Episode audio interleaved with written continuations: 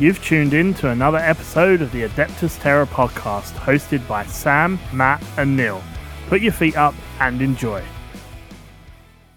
Well, I, I started recording slightly too far into the intro, so I had to listen to Matt tell me that it, it uh, uh, this is the Adeptus Terra podcast, and to put your feet up and enjoy. Uh, hello and welcome to episode seventy nine. We're getting to the cool one hundred now. It's a We're, slippery on, we're on the slope. path. We're on the It's path. like three years away, right? But we're still. Yeah, well, Joe, Joe, three, yeah. Joe, the other thing is, is I'm a little bit worried about our numbering because someone messaged me. Uh, it was probably about a year ago, but messaged me one of our fri one of my friends who was listening to the podcast and said, "What happened to like episode 30 to like 42?" And I was like, "Oh, we just completely missed out a load of numbers." But I want to go back through and make sure that we haven't missed some some episode numbers. Otherwise, it's not really 79. But we're not. Right we're now- not changing the numbers. no, we're not changing the numbers. But I'm just Well, saying, like, it could I've- be a, a fictitious 79. It's I've not. got here 30, 31, 32, 33, 34. Uh, It might be. It might be. And I think is it 34 and then did we go like 45 or something like no, that? no, no. I found the 36, 37, 38, 39. Cool. Uh, I, and, I- then, I have no idea where it is, by the way. I'm and then I've now now had a, a jump to 42, 43, 44. No, no, no, no, no. I can see it. Right. Oh, I've seen 40. yeah, so 40, 39 yeah. hung drawn and quartered 40 is well that escalated slowly 41 is big fish little fish and death watch 42 is dynasty of positivity Oh, They're all to there. Such, such good titles. To our- do you know what i just stopped yeah no 30 31 32 33 34 35 36 37 don't get 38 focused on 30. No, don't get focused on the 30s. That was a, that was just a, a number I plucked out of air. There is potentially somewhere where we've missed like a bunch of numbers, but I don't know where it is. no I Lies. no there isn't Lies. like I'm, I'm literally Lies. right this is the one thing that i do every month i look at the previous Yeah. episode i look at this episode like there is no way we've missed numbers. Now, Spotify only calculate uh, only uh, takes fifty episodes, and so does Okay. um, what's it called? So does uh, Apple iTunes? Podcasts. So it might be that they've taken like one, two, three, or an amount, and then jumped to the next and, Yeah, and could, missed amount. it, could, it could also be that that person started listening, missed a load, Yeah. and then started back listening. I don't. I like. Cool. This is episode seventy nine for sure, guys. Uh, hello and welcome to episode 79 the vengeful snake bite i feel like we need to come up with a better title now now that you've called Oh, out that yeah. title but i'll, I'll I mean, think of it titles used to be better. Yes, I, I, I've lost that, that uh, creative itch. I blame Mm. children. it is children's fault children are the worst um, i'm sam this is matt and neil's here as well well done it's pretty Hello. good neil's been here for consistency for the last Mate, couple of think Neil's- episodes no, Neil's done like maybe six, seven months now. I think has he without missing one. Yeah, It's, it's something to do with becoming a hermit TO trainer and oh a sorry hermit and Thought we were going a uh, different way knowing with the that. ways of force. And yeah, knowing the ways it's of the definitely going force to be longer than two I think- weeks. I think it's quite. I think it's quite clear, and you watch it change now. But that we are back to having a three co-host chair, which is great. Not just Neil's here and not here. It's just here are the three of us. Let's go. It's great. I love it. Awesome. But anyway, in this episode, uh, we are going to be talking about uh, the, we got the 30k book club where we're talking about the vengeful spirit. Shh, We don't talk about that actually. Sorry, apologies.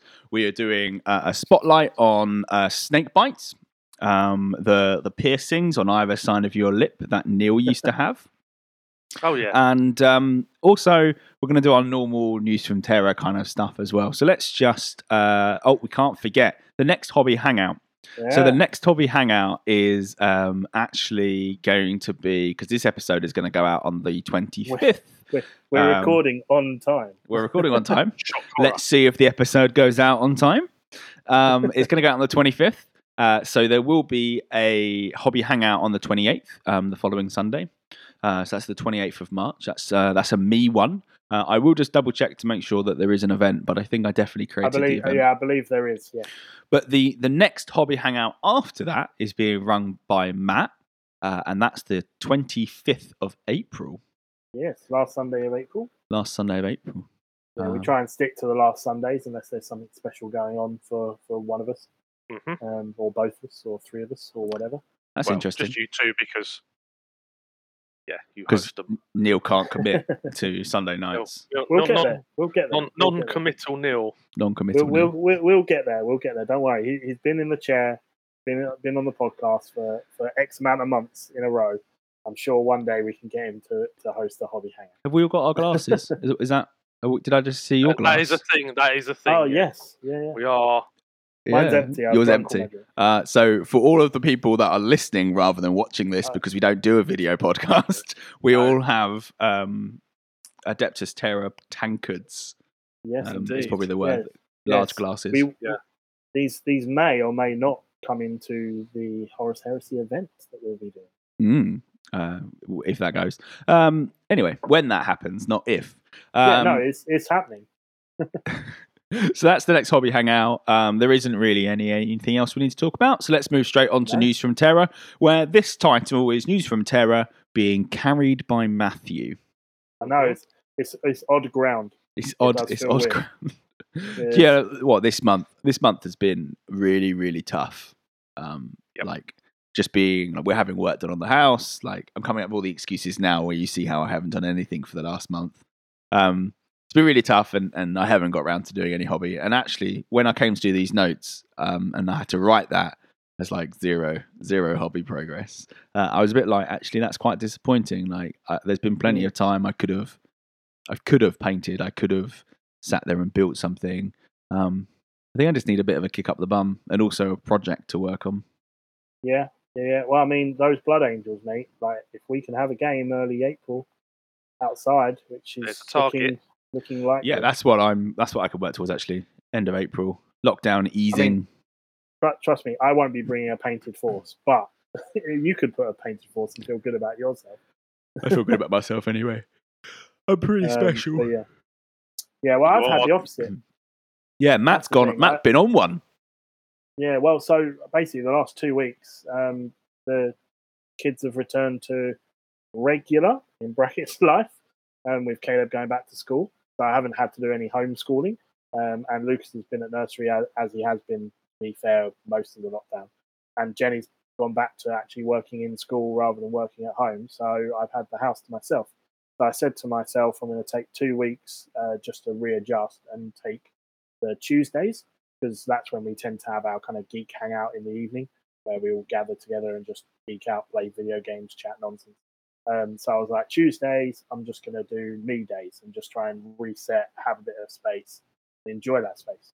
So the last two weeks, last two Tuesdays, basically where all of this work has come from. Um, I also want to highlight that there's not that much detail here. It, it probably sounds great, especially compared to your guys' uh, tough month you've had. But um, yeah, I'm I'm happy with what I've achieved, but there's always room for improvement. Um, but yeah, shall I jump straight in then? Oh, I'm Jump kind of in. I'm Yeah. kind of covering this stuff, aren't I? So Sprue Corner, um, I I did these I think pretty much straight after recording, maybe the day after, because whenever we record, I get really hyped for hobbying, because just chatting Warhammer makes you really hyped about Warhammer. So I picked up um, a couple of the my bits boxes and hunted for some Mark III plastic kits, and found lots of spares, enough to build a couple of dudes um, for my crew for my uh, converted Medusa tanks. So I've got one who's going to be kind of uh, right up against the gun. He's just you know reloaded it and he's starting to kind of aim for the uh, the gunner. Um, and the other guy is holding a shell, um, which I have. I haven't put the shell on the guy, but I've got a little shell.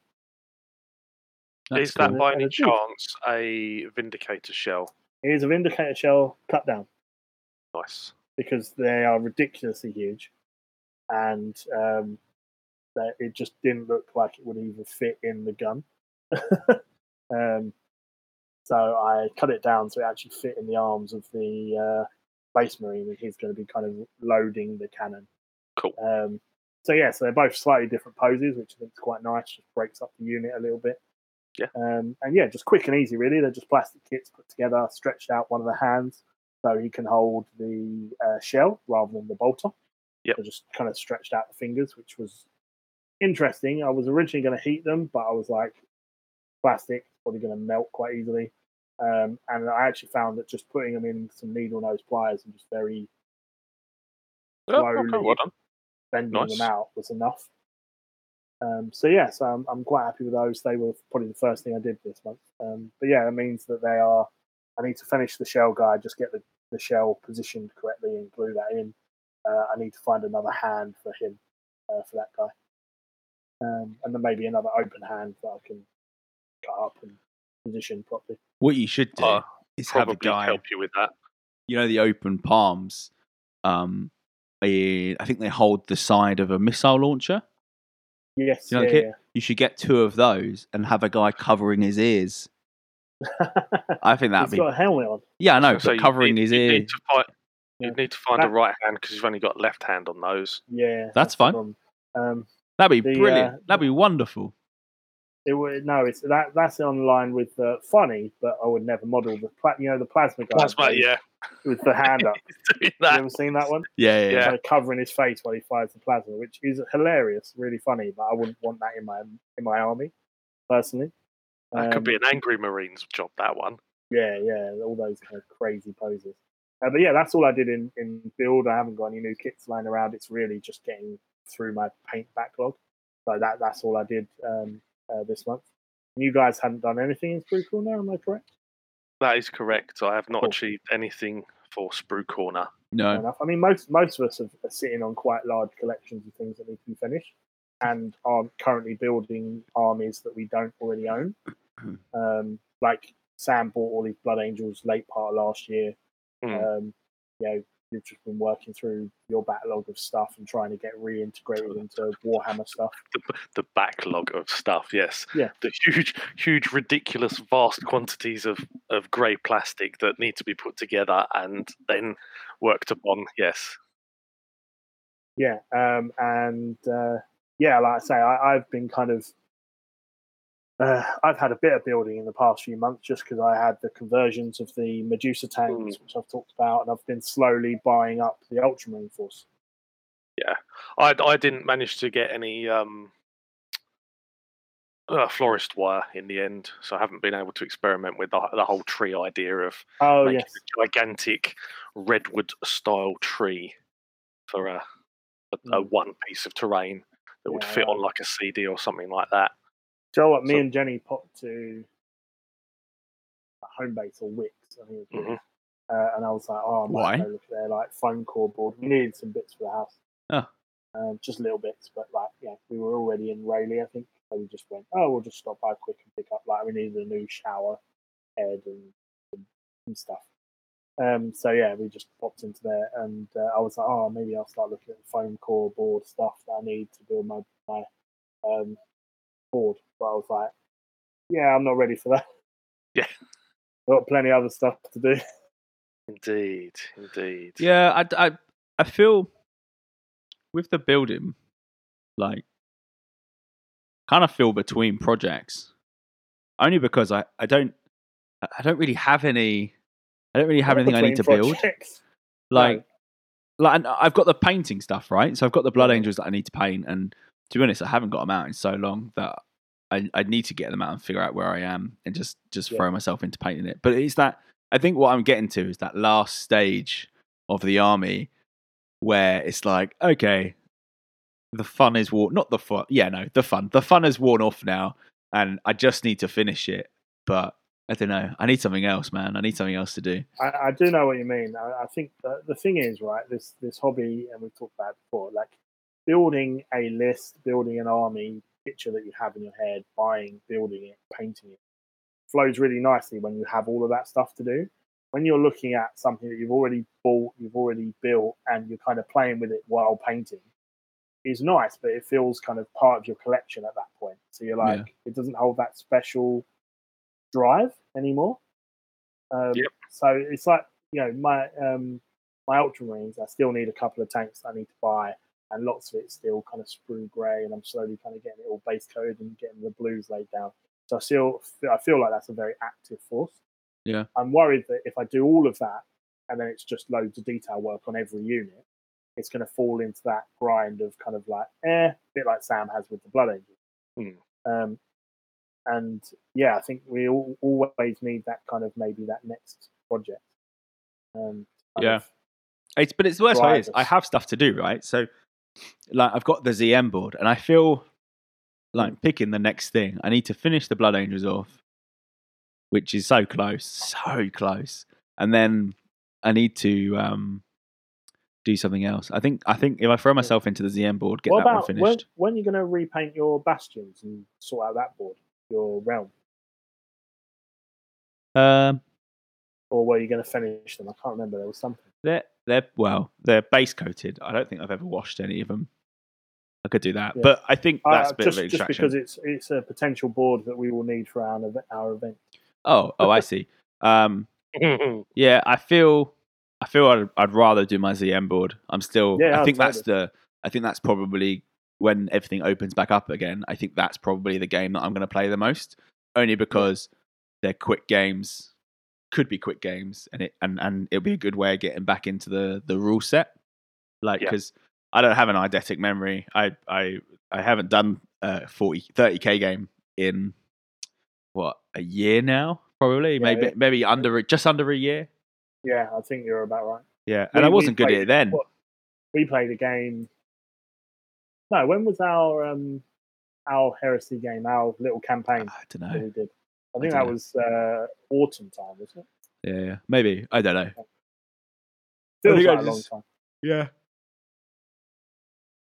Yeah so i feel zm i think i might do that because i've got loads of little bits of terrain and actually i could pick up some scattered terrain for zm and paint all that up. Like i've got so much of it anyway. Um, maybe i'll do that.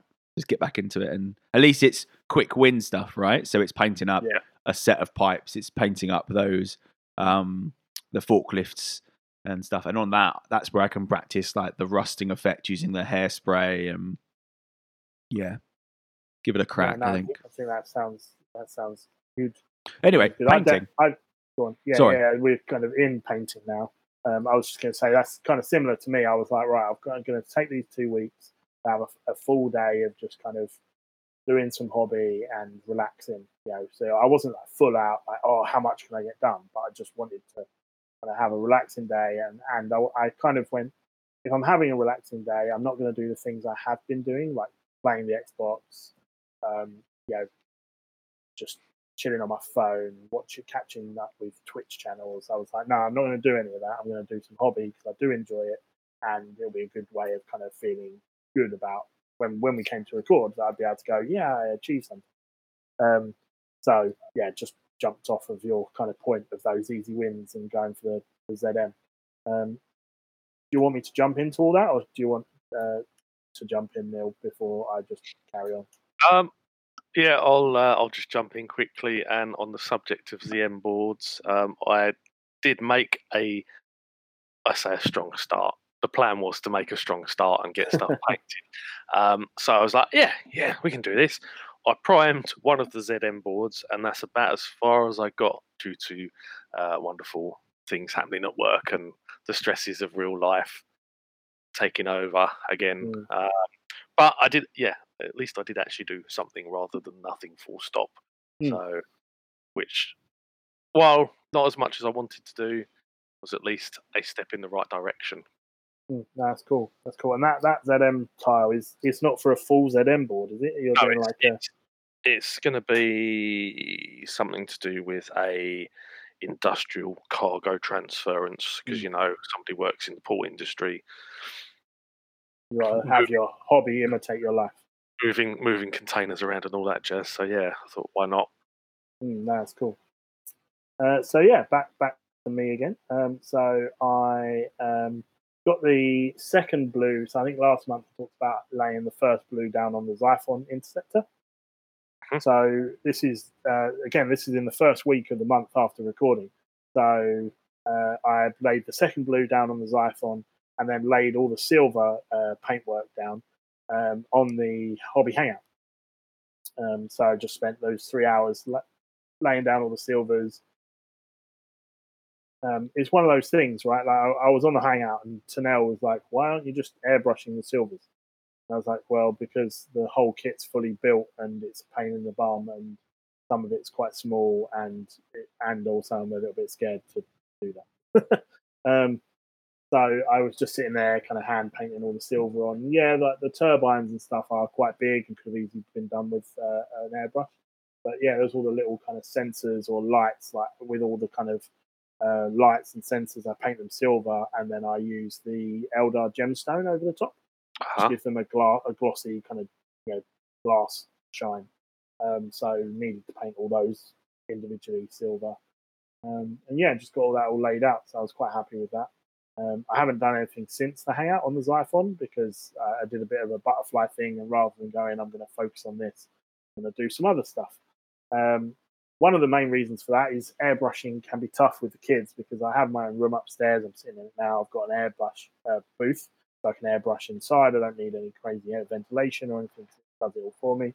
Um, but the, the sound of it and the compressor is right next to you know like one of my son's bedrooms, and it's like can't do it when they sleep. It's just too loud. So We need to build you a during the day. compressor box. Yeah, yeah, that's what I probably should do next. Um, but it's just like I can't do it during the day because they're around. I can't do it in the evening because they're asleep. It's really whether Jenny gives me some time in the weekend to get some airbrushing done. So I thought on the first Tuesday that Ed was back at school, I was like, I'm going to do some airbrushing. So I got both blues laid out on my one of my Land Raiders, um, so Mark II Land Raiders with the Forge World Wansons and stuff. Um, and I, I also then went on to lay all the silver down again uh, uh, through paintbrush. Um, so that's at the same level as the Xiphon is now. Um, so I'm, I'm happy with that.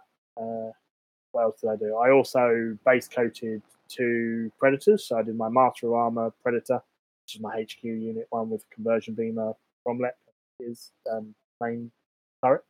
Did you do that with an Uh, airbrush in the end? Because I know you were talking about doing that. Or did you No, do so I've? I've I've got I've got a rattle can left, so I went. I'm just going to use like this rattle can, and then I'm going to transfer to priming with the airbrush. Yeah.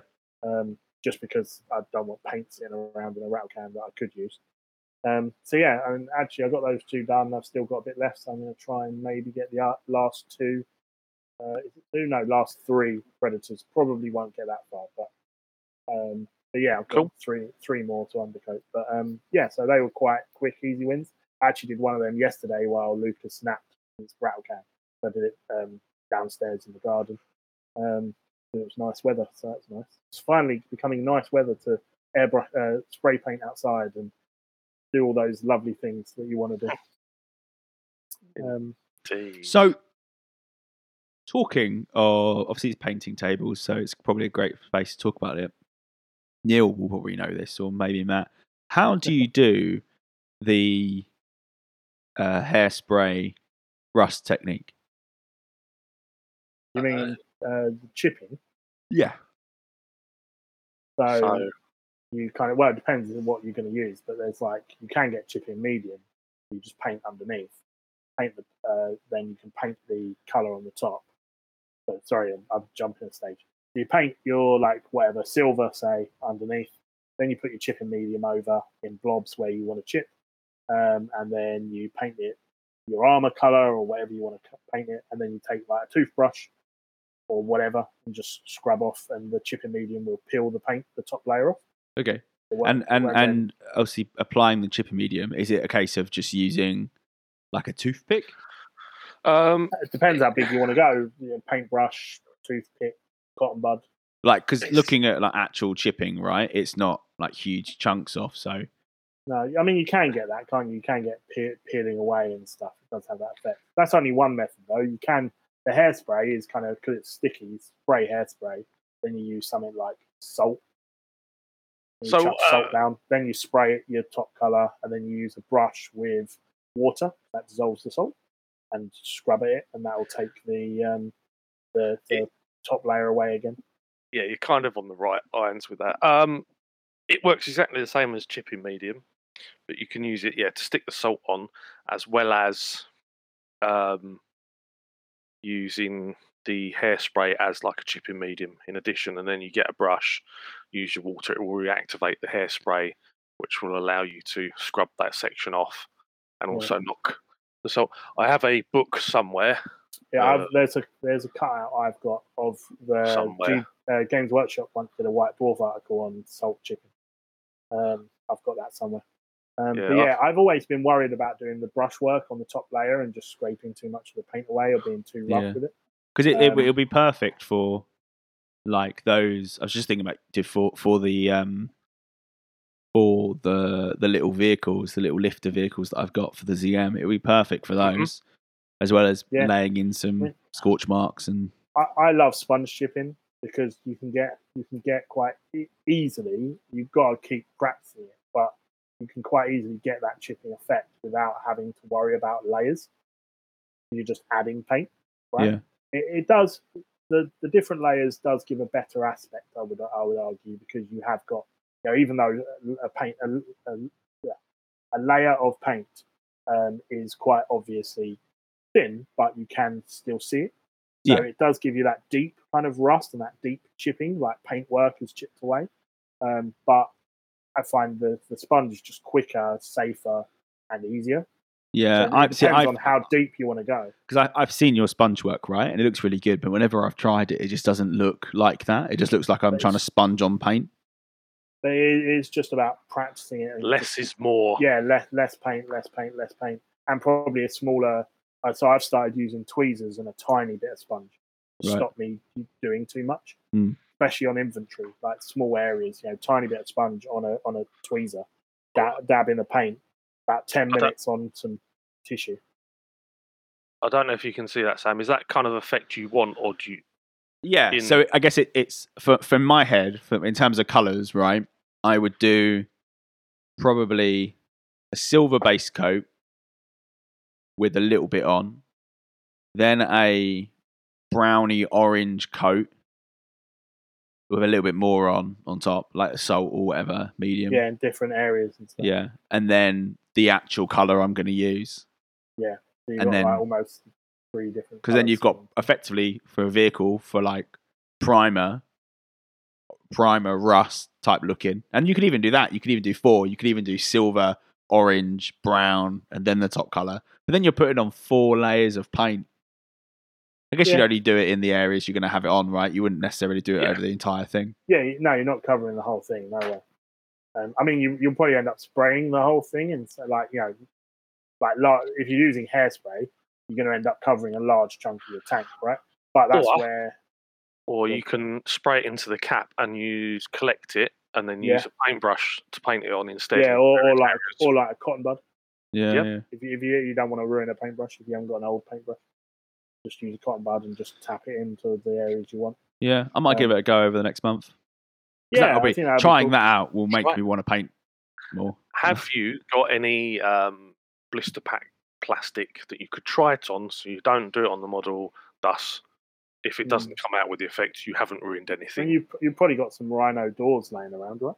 or rhino yeah, doors, yeah. My only concern is they're different materials, right? Because rhinos, obviously, the plastic and, and the vehicle Yeah, ones well- are, are resin 3D Yeah. printed. Putting- you're putting it over paint. Yeah, So not it- gonna you're not you're not you're not putting the hairspray down on your resin, so it's it's Yeah. paint is your your You've, se- you've, you've sealed it already. Okay. Yeah. In that respect. All right, I'll give it a go. I'll give some Yeah. practices. Give me Cool. something to do. Well, well, I might last, have to go lastly, Board. yeah, that'd be cool.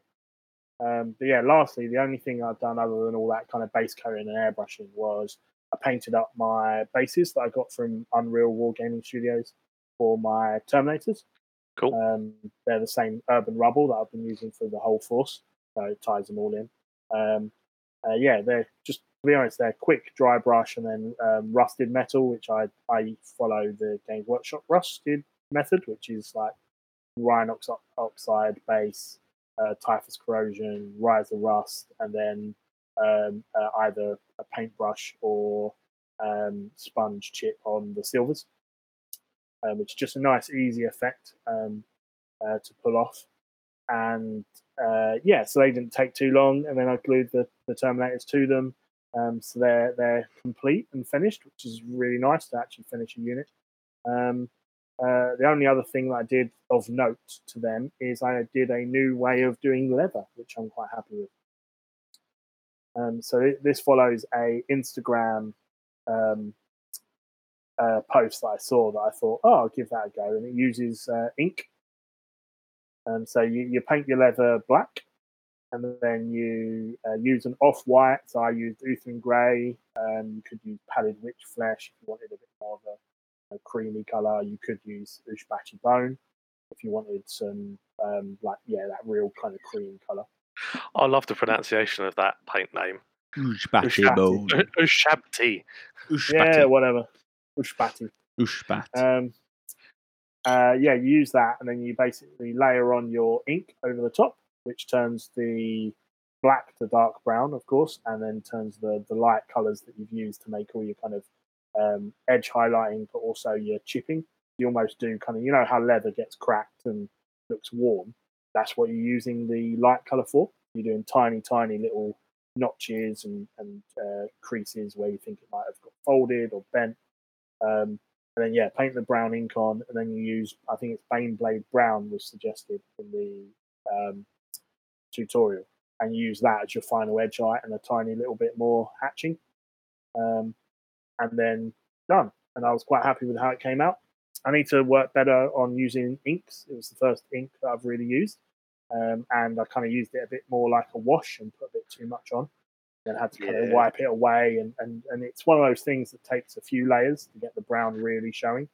Yeah. um so it's just patience. Um but i was quite happy first go turned out i've got some a couple of loincloths still to do uh, that i want to do in that style on the ultramarine. I think the breacher sergeant um, um a couple of the suzerains have uh, loincloths that are um, unpainted so i'm going to paint them up in that as well so they all match um, but yeah, that was that was probably the only other thing of note that I did on the Terminators was that little bit of leather. That is my painting. Cool. Awesome. Oh, cool. Sorry, I was going to jump in, but you're you're kind of running the show. Always. Um, cool. So let's uh, take a quick break, and then we're going to come back with our Warp Storm poll. Um, and uh, it's a good one this time. So it's if you could have if you could have GW redo of current vehicle kit, what would it be and why? And there were some interesting responses to this, there was. which is I was cool. quite surprised by this. Yeah. So uh, take a quick break and come back with that. Thank you. I didn't mean to say thank you. Thank you's weird, right? Why would I say thank you can you? Can just cut that. You can just cut that though. I'd just cut that. Ha ha ha ha ha.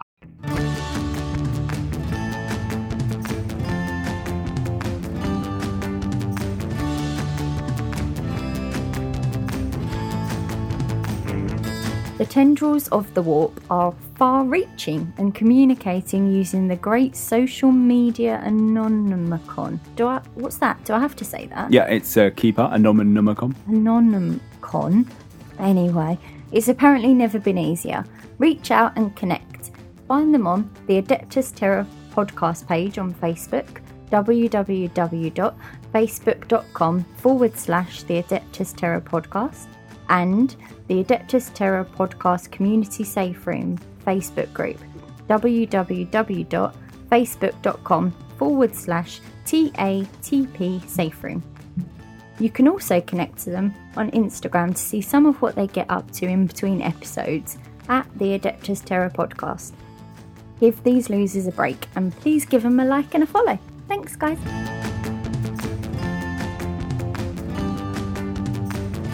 Hello, and welcome, Brack. Uh, Brack? Welcome, Brack, guys. Welcome, good, Brack. good job there. Uh, words Release are really hard. Do you know, I, I've had like three coffees. I should be super flipping awake. Um, anyway, we just had a, a very long break. Um, longer than we normally do between these segments, and that was quite good. So, um, anyway, you don't know that because it's been about 30 seconds of that advert. Um, but in reality, the curtain, behind the you're curtain, it's been nine hours. We've been talking for Nine nine hours. hours. It definitely has not been. It feels been- like nine hours. we've but talked- it has we- not been 9 We've done 34 minutes of the episode, but nine hours have passed. Anyway, Yeah, Well, we've been together for a few hours now, so that kind Indeed. of puts into highlight. okay, we should definitely talk faster. So, this segment is the Warp Storm poll. Uh, so, the Warp Storm poll, the question we asked, um, well, the Warp Storm poll for those new people that obviously have joined us, uh, is where we go and ask a question to our community in the community safe room, which is on Facebook. If you want to go Go across and, and, go um, and join us. go and join awesome. us and ask some questions, answer some questions um, for the Warp Storm poll. So this month we asked our listeners if you could have GW redo a current vehicle kit, which would it be and why? So if you could have GW redo a current vehicle kit, which would it be and why? And there is a bit of an apology in here because Matt, when he put up the poll question, I, did not I pin did it to the top. up- I did. I did not put up. he did poll. not pin, pin it to the top. Who who put up the poll, Sam? Who does everything in this relationship, Matt? Yes, exactly. You. um, so it was not pinned to the top, so it, it didn't get as many answers as we perhaps liked. Um, however, those that did answer, thank you very much. And I, know Matt went out with a bit of a, a plea on uh, last night to get some Yeah. last minute answers, um, which I think we saw quite a lot of, which was quite cool. Um, so, um, like I said, it's if you could have GW redo a current vehicle kit, which would it be and why? So we've got some uh, some some of the, some of the comments here. Um, and we're just going to go through, read them, and we'll talk about them uh, as uh, as kits. So Neil, you are the chosen one, I am the chosen one. I was supposed to bring balance to the podcast. and instead Um, you just killed a load of children. yeah, indeed, and then got disowned. Um, right, okay, so we're starting off with P. Michael Wall. Have you ever tried putting a Khorne blood slaughterer together? Now, personally, no, I haven't, but from the sounds of things, I definitely don't want to. It's a fun Forge World kit. It's a Forge World kit, and uh, yes, if you have, then this is the only option. Basically, it has got many, many, many bits of sharp resin, um, and also trying to glue the legs together and gluing the legs and posing it. Apparently, is very, very, very difficult. Uh, that sounds being all professional, Neil. There you go. You can see. Ooh, and um, yeah, it looks it looks really nice. It does look very uh, demonic and ties in nicely with the uh, brass scorpion as well. Yeah, and the uh, is it the Decimator? I think. So, the, uh, so for those that can't see my screen that I'm sharing because we are an audible podcast rather than a visual podcast, um, the Khorne Blood Slaughterer looks like the cross between a uh, knight uh, with the carapace, shoulders, and and, and body, um, and okay. uh, a a a Necron. So it's like a chaos, a, a chaos knight and a Necron had some babies um, and outcrawled, or I'm guessing with this one, it cut itself out. Um, it is a a, a vampiric looking evil mother, um, and uh, it it seems it's not that big. I always thought it was a bit bigger. Um, looking at the pictures, I'm going to take this a step further and say it looks like a cross between a lobster and a necron. That's, yeah, that's, a, that's a good way of talking about it, especially Okay. as it's painted red on Forge World. yeah. Yeah, It's go, a- go check out. I actually really like this kit in terms of aesthetics. I understand the the building Paint. process may be an issue, and I can understand why it was voted for. do you think it with, with it? Do you think? Obviously, it's got like talony legs, um, Yeah. like pointy legs. Do you think each of these are individual? Uh, probably. I think you, um, yeah, I think it might suffer from the same issue that the um, Bio Titan for the Oh Tyranid has, yes, where the legs splay out, and trying to Right. put all glue this while all the weight is on those little legs, because that body is probably very heavy. It's probably think I'd chunky. be- yeah. I'd be tempted to drill into the bottom and put a clear rod in and have it on a clear base and then just have the legs kind of then you can position them and have them touching the ground. Yeah. But there's not weight on them. Oh yeah, Yeah, they've yeah, got their right. classic uh, resin photo where it shows all of the ball yeah, they are joints and stuff. they are Oh definitely gosh. individual bits that you put together. So yeah, wow. I get it. I get it. Uh, Michael, it was Michael, that- wasn't it? Was it Michael? Yeah. Uh, I get it, Michael. That looks like an absolute pig to put together. Indeed. Uh, next up, uh, Matt, do you want to do Adam's one? Yeah, so Adam um, said uh, it's a tough question. There's only a few kits that have big issues visually, uh, but I went for the Storm Raven uh, because it's an awesome idea, but the figure doesn't live up to it unless you use a third party conversion kit, which I don't know what third party conversion kit you're talking about. But I was quite surprised by this. Now, I'm not a massive fan of the Storm Raven, but I'm happy enough to go, yeah, there's definitely better kits out there that you can change, right? Oh, I don't know. Seeing it now does look pretty bad. So I've I have put together I've put together a number of these, right? Oh yeah, you used to have like four or something. Oh yeah, Flight of the Valkyries was my was my my my go to. Anyway, so uh, I've put together a number of these kits, and I've put together a number of um, the uh, other like Valkyries and, and and and the like. And you've put together a part of this kit because you you Yes, had um the Storm I'm- I, decided to go. No, I Fire Raptor. decided to go Damn it. one one worse than a Storm Raven and go for the Fire Raptor. Now, Yeah. if you want a kit that's difficult to put together, buy yourself a Fire Raptor. But I would say the Storm Raven looks like a bad, uh, crashed head on into a wall Storm Eagle. Because the Storm Eagle looks like what a Storm Raven should look.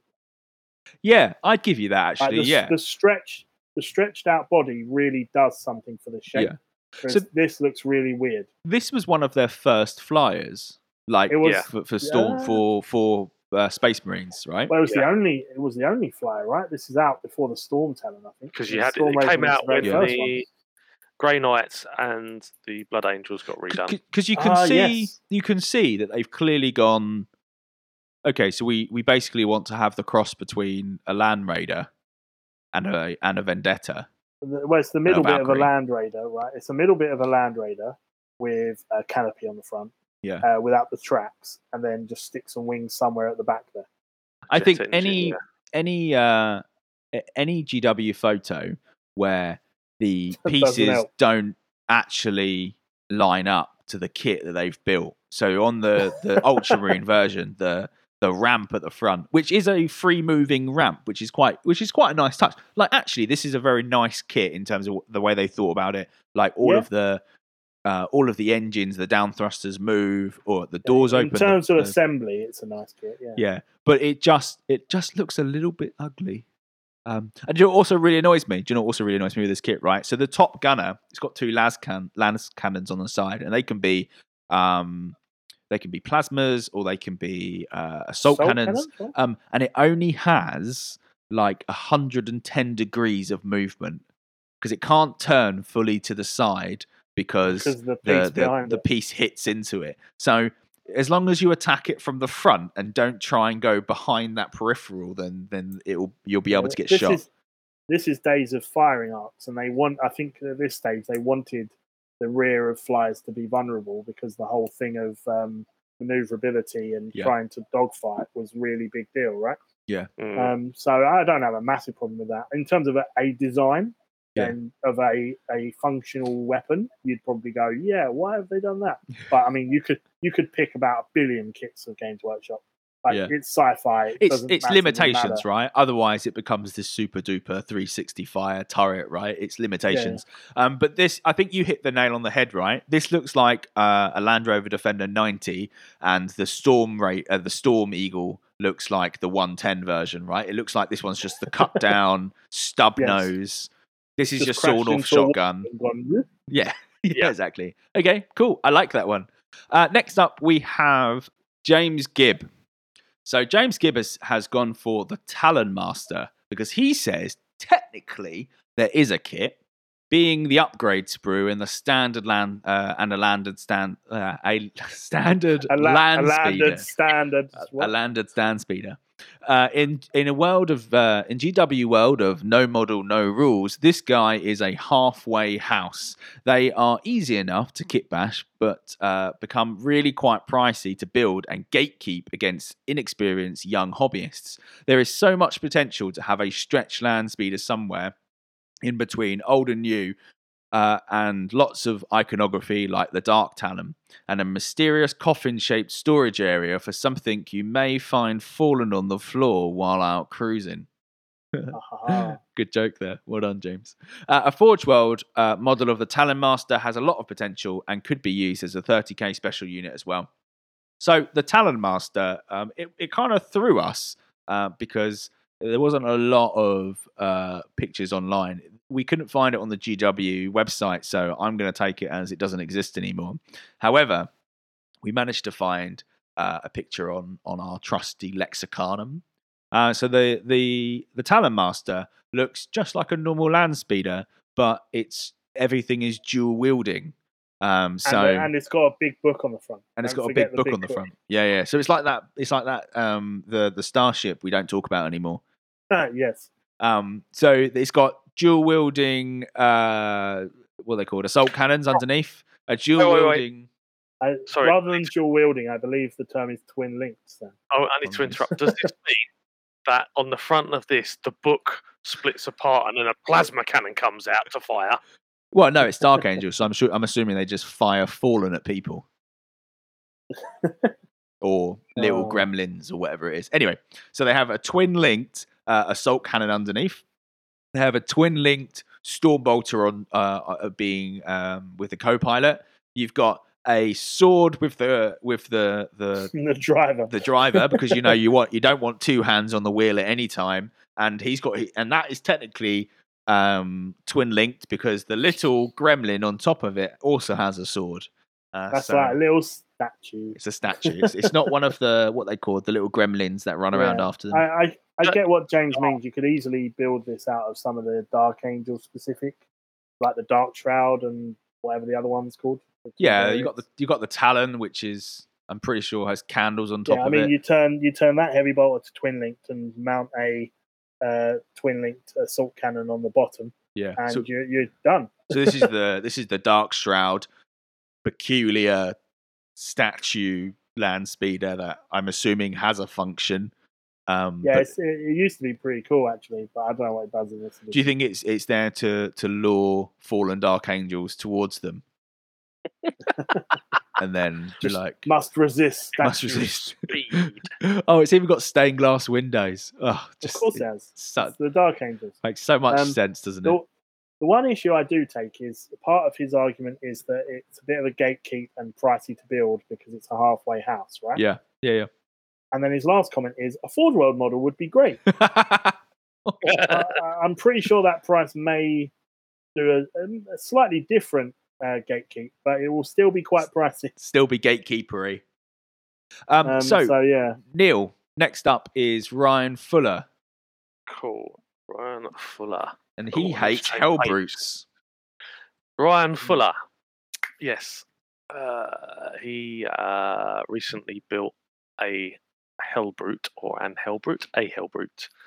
Um, and he doesn't visually care for the organic slash mechanical blend and uh, felt it's rather difficult to paint.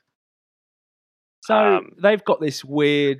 So Hellbrute models. Looking at it now, It's, it's, it's a dread it's a dreadnought, but it's organic.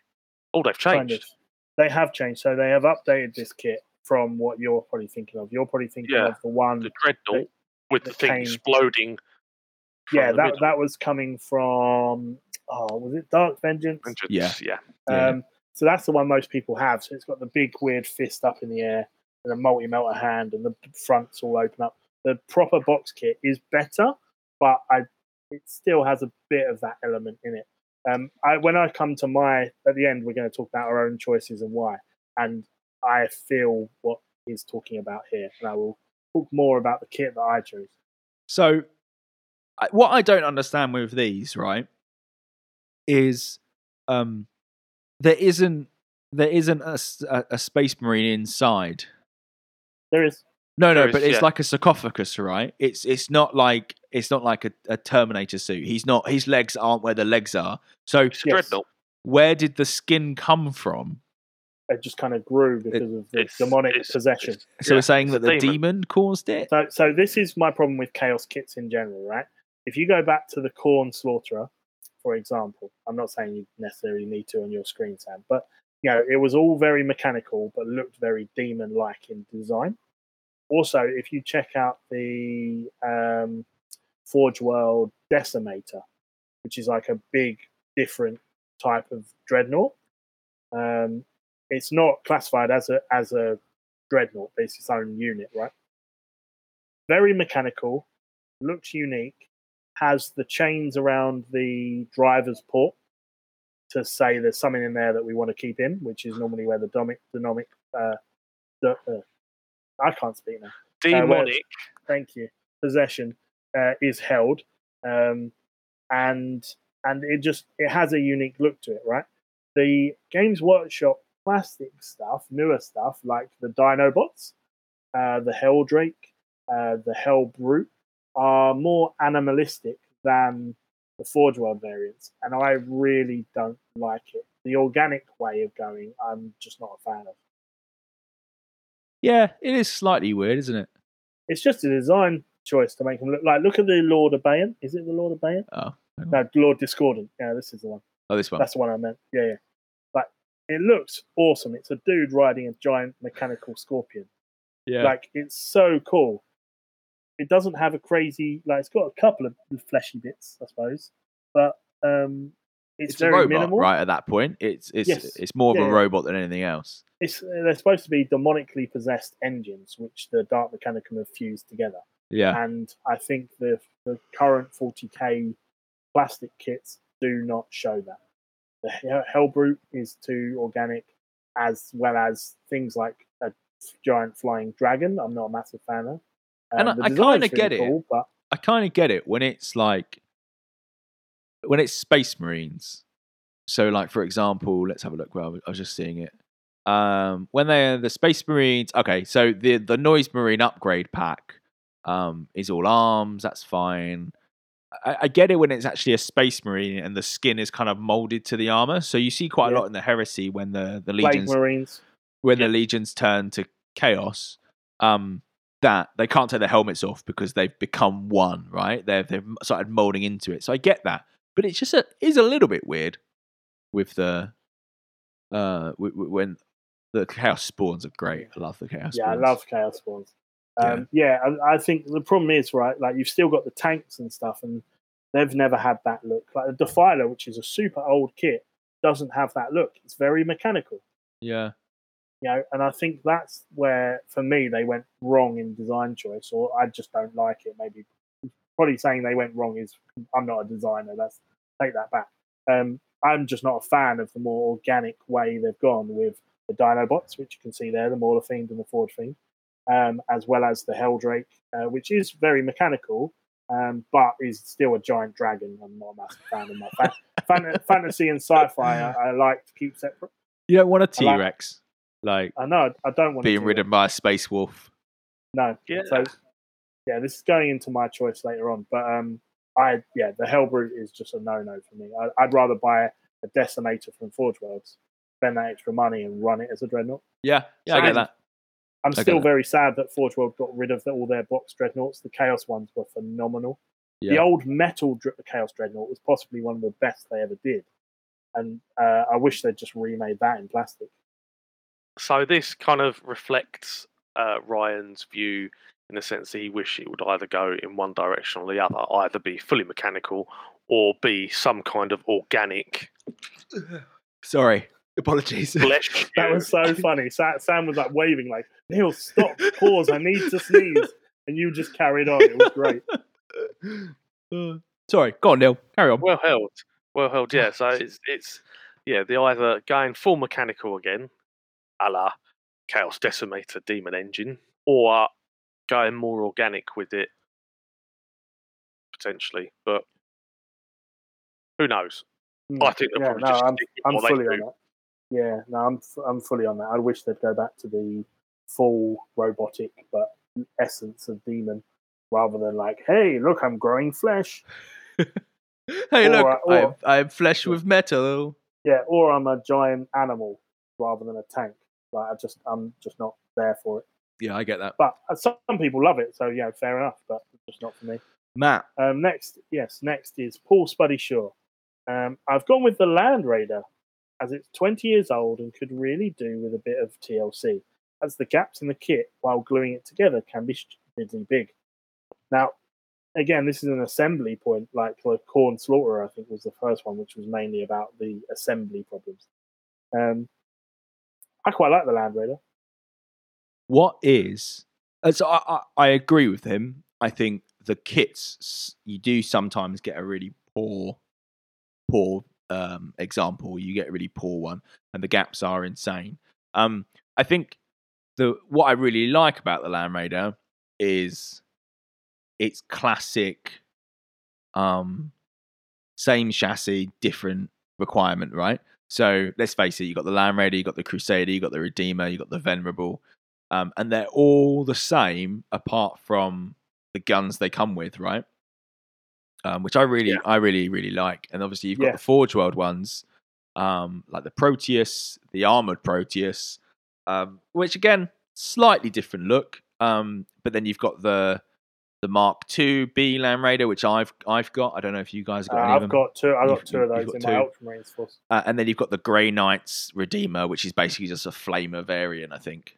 Yeah. Yeah. Also, just they have like Oh, different. it's the side- weapons. It's the stuff. Psy cannon on the front that you get differently. Um, yes. I, I I agree. I think they're quite an old kit. I think they they shouldn't change them though. I think if they're gonna, they should fix the issue with the that he mentioned where they don't really meet up very well. It's a very old but very old kit. Yeah, Um, on that alone, it's a reasonable selection to redo. But um, yeah, I think there's some far better for design reasons. I took this as a very design based thing, whereas some people, I think, took it as an assembly point thing, which actually Mm, yeah. is really valid. I just hadn't thought about it. I've got. A, I think I know what the next poll should be. What is your favorite Land Raider? Not this time. I've already got the You already got it this time. already in place. Favorite Land Raider and and and why? Mm, okay, cool. Anyway, um, Mike Parker. Uh, Mike Parker has said, "I'm going on Matt's suggestions uh, of the Vyper. It's very old and like most of the Eldar range. Yeah, they they. So I Mhm. thought I thought the Eldar were going to get new kits. Like Yeah, well, they, they kind of started doing their um, like things like the Howling Banshees and stuff, didn't they? They Yeah. didn't go very far, and yeah. No. I- So again, I- I I think what I said last episode was that if I was picking just off the bat, I may go with like the Eldar range because like, I love the Vyper. I think it's so iconic. But imagine that in today's level of skill and, and detail.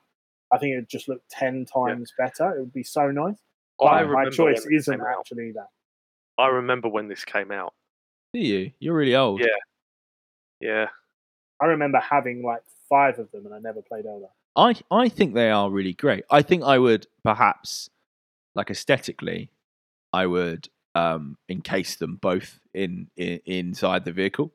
Uh, Yeah, it's well, always- I don't know. The back, the idea is the back's kind of a proper swivel around, right? Whereas Yeah. if Yeah. you put a hard shell around him, it's a bit more limited in terms of turning. yeah, but you could just like you know like dual cockpits on a on a um like a fast jet, right? Have them in there, then just have a have an underslung gun and have that yeah, on the you, pivot. you could do that. I think I wouldn't play with it too much. I would just take, so you know, the Dark Eldar Venom, Yeah. which it holds like five people or whatever.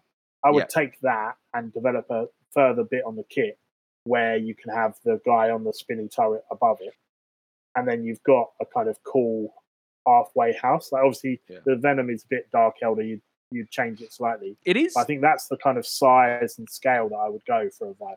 like it. It is slightly um Tyranid. Like the ribs along the bottom, it remind me of the Tyranid Yeah. ribs. Yeah, And it's, then- it's kind of yeah, it, it does have that. It could do with a more elegant wraith bone. But I'm guessing it's because of it. bone, right? That's what they've gone with bone. That's yeah, yeah, because well, way back when, that's how they did wraith bone. They just looked like bone on the exterior. They've they've uh, adapted that as they've gone in So, do we they're think- better at designing stuff. Do we think Tyranids are are elder, fallen elder?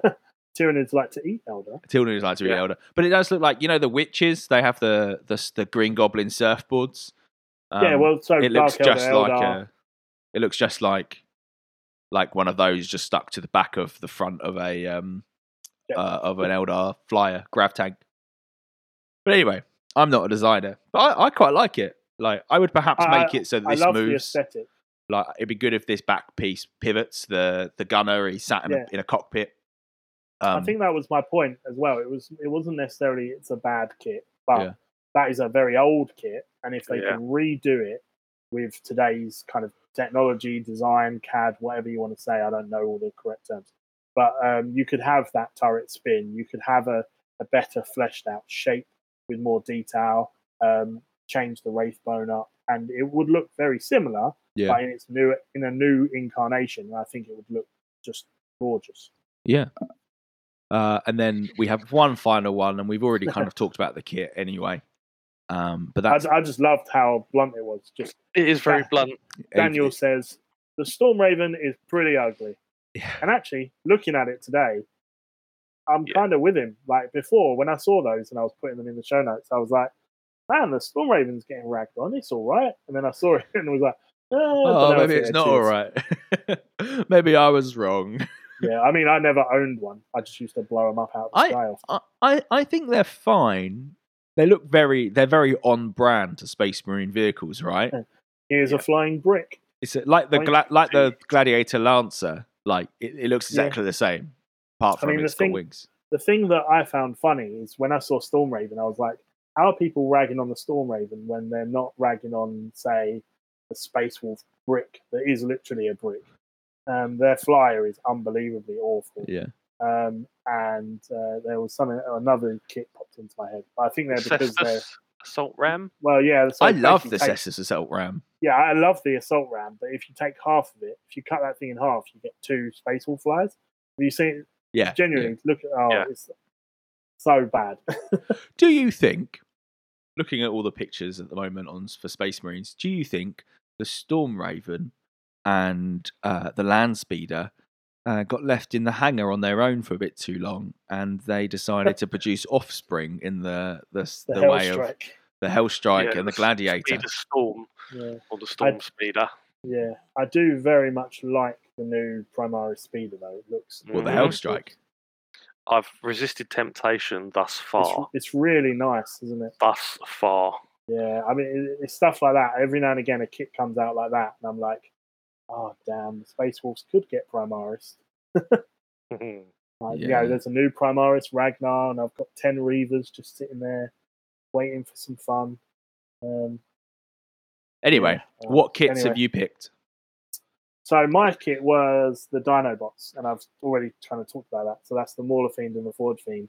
I just hate the aesthetic of the organic and the mechanical. When I look at the Khorne Slaughterer um, and some of the Forge World units, I ma- reimagine the Forge Fiend and the Mauler Fiend in that vein, and they look a hundred times better than the kit that they produce for me. So I just dislike that organic metal. Hey, we're now creatures. Like I just no, I'm not. I'm not with it. Hmm. See, for me, it's it's the Devilfish chassis, Hmm. Which is Well, that's used. the whole.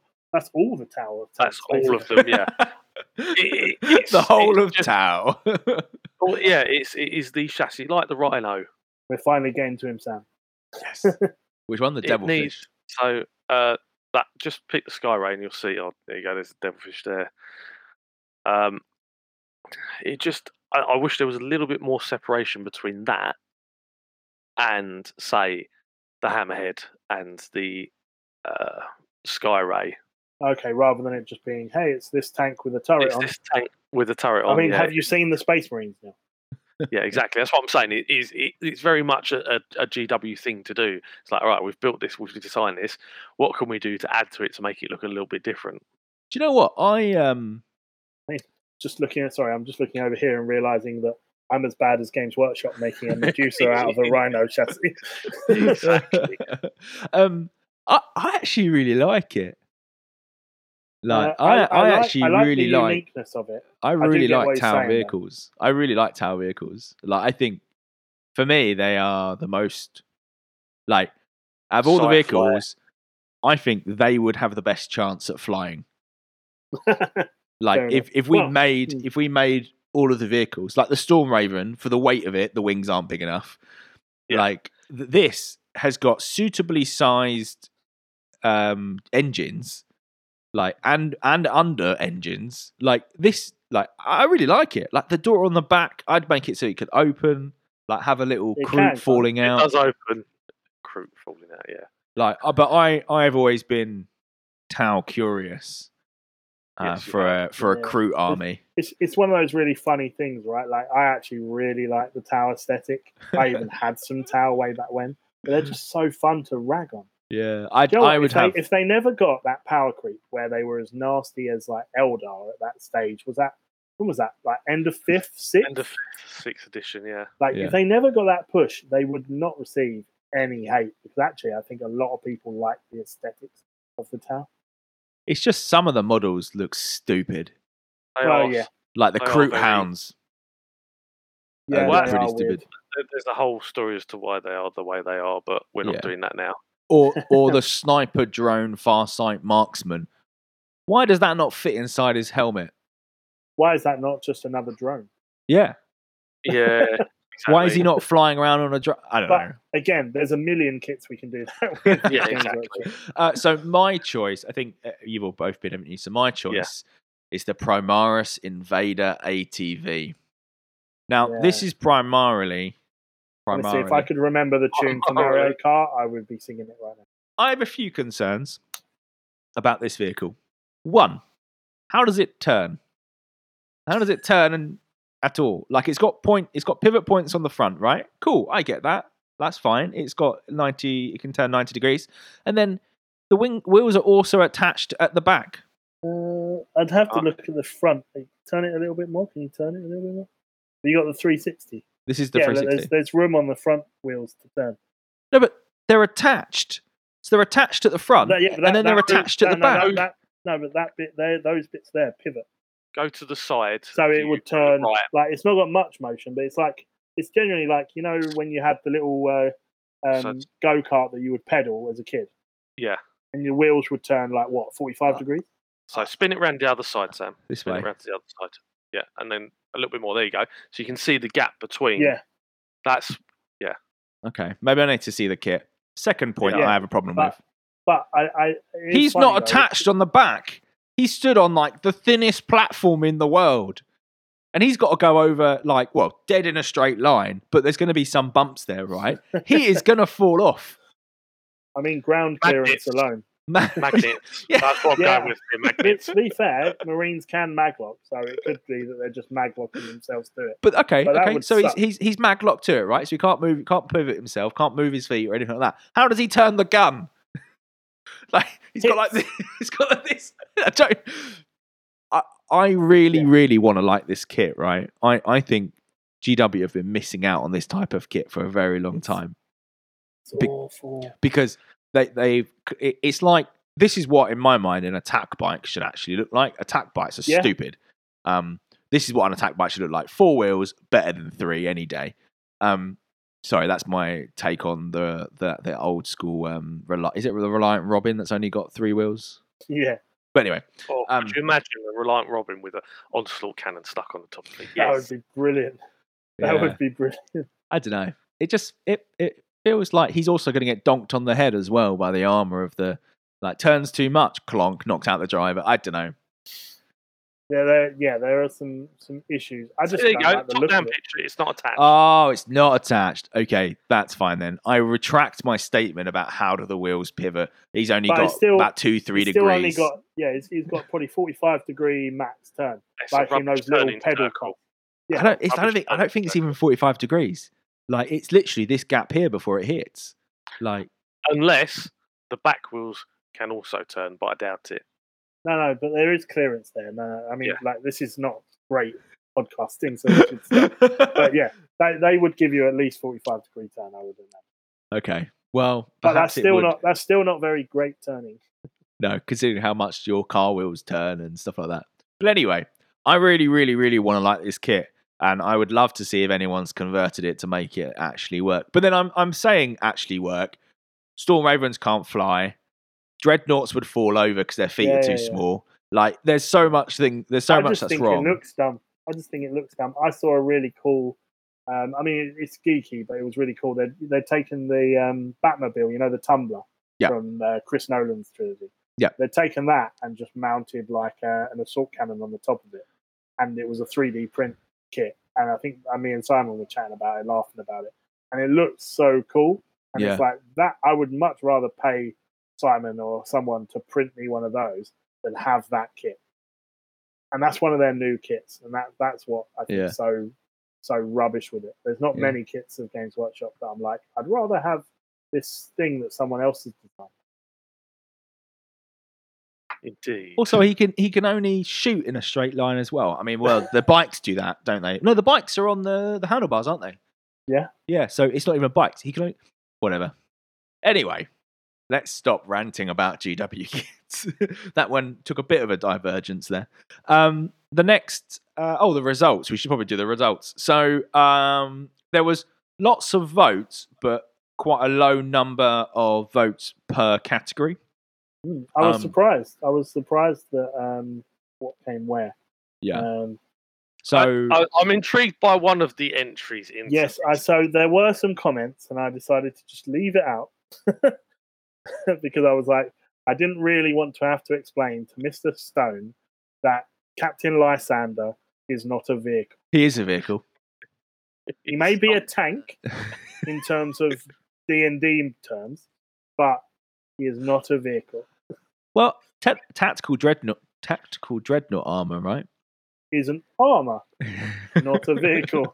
exactly. It's all right. Joe Stone can't read. He's only an engineer. Mate, he got two votes. I You know know. who- I think It was do you know Paul. who the No, no, one no. It was it was um, Patrick, wasn't it? It was Patrick, wasn't Yeah. it? Yeah. I don't know what Patrick does. Uh, Name so- and shame them both. Anyway, it's okay. It's still got more votes than your is an Forge engineer. Fiend. Joe's an engineer on vehicle. I'm sure as just- Daniel would say, he's just an engineer. He's just an engineer. anyway, throwing enough shade at Joe today.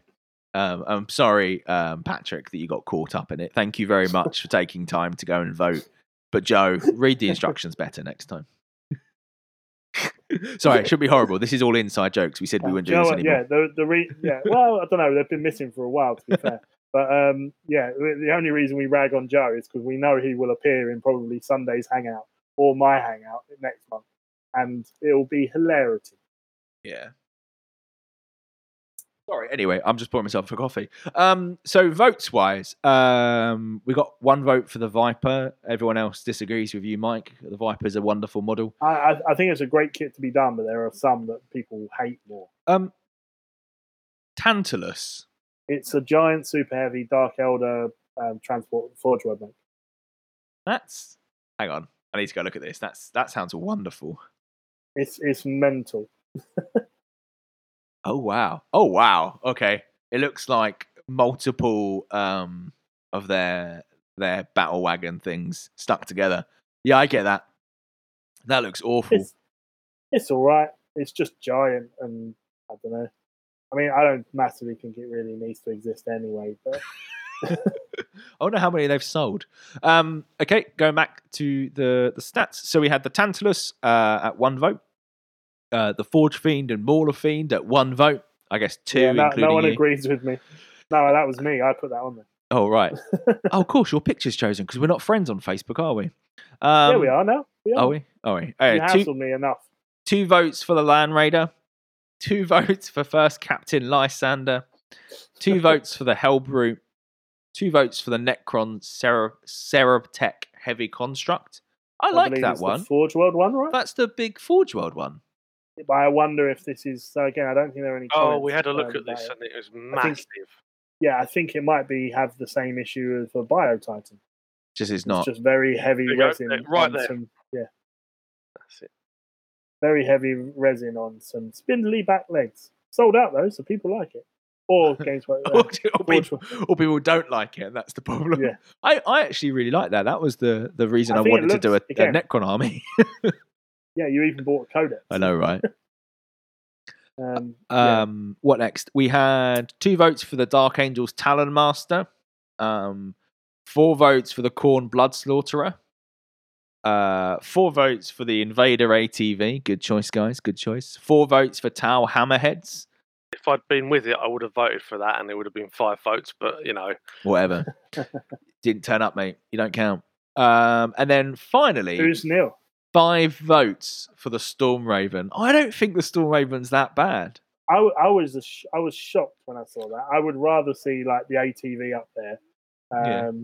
Out of all the ones that were chosen, I mean, obviously I want my one at the top. But if I had to choose another one that got some votes, I would probably choose the ATV over the Storm Raven. But when you do look at the Storm Raven, I kind of do see it, and I've forgotten how much that's that kit doesn't look very good. So I feel like we should give away a Storm Raven. If you're paying for it, feel free. we'll do a Storm Raven contest. Oh dear. Anyway, well, that's unworthy. the that's the end of the uh, the poll. Um, uh, what is next month's poll, Matthew? You've chosen this. So, so our next month's poll is: What is or who is your favorite Black Library author and why? That's terribly highbrow. So, I I just felt like we should do something different. We've done kits, we've done models, we've done uh, painting stuff, hobby, chat. We haven't done anything around books for either a long time, for actually, I think ever. So, uh, yeah, favorite Black Library author and why. Obviously, you can only vote for one, otherwise, that would be pointless to the poll. Um, and uh, you can add your option if it is not already there, but please check first so we don't end up with four Graham McNeils, for example. Um, No, no one Yeah. wants or needs that. um, but yeah, it'll be really interesting to see who comes out on top uh, in this one. I, I've got my feelings, but I will keep them until we see the uh, the results next uh, next episode. Um, I, I definitely have a feeling of uh, two names that I think will be right at the top. Yep. Cool. Well, let's take a quick break. I'll load up the poll so people can start answering. I'll pin it to the top as Matthew failed last month. And, And you, um, need, you need, Sam, you need to get rid of the old one and mark it as an announcement, and then pin it to the top. Right, all that wonderful stuff. I'm sure I'll figure out. Um, take a quick break. We'll come back afterwards with our spotlight where we're talking about snake bites And not the alcoholic drink. or Neil's piercings.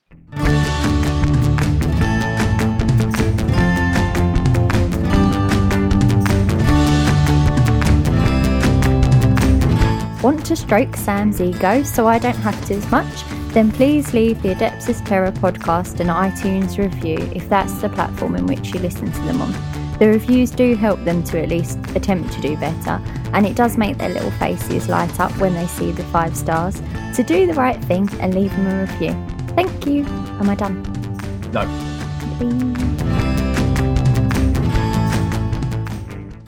Hello and welcome back to the Adeptus Terra podcast.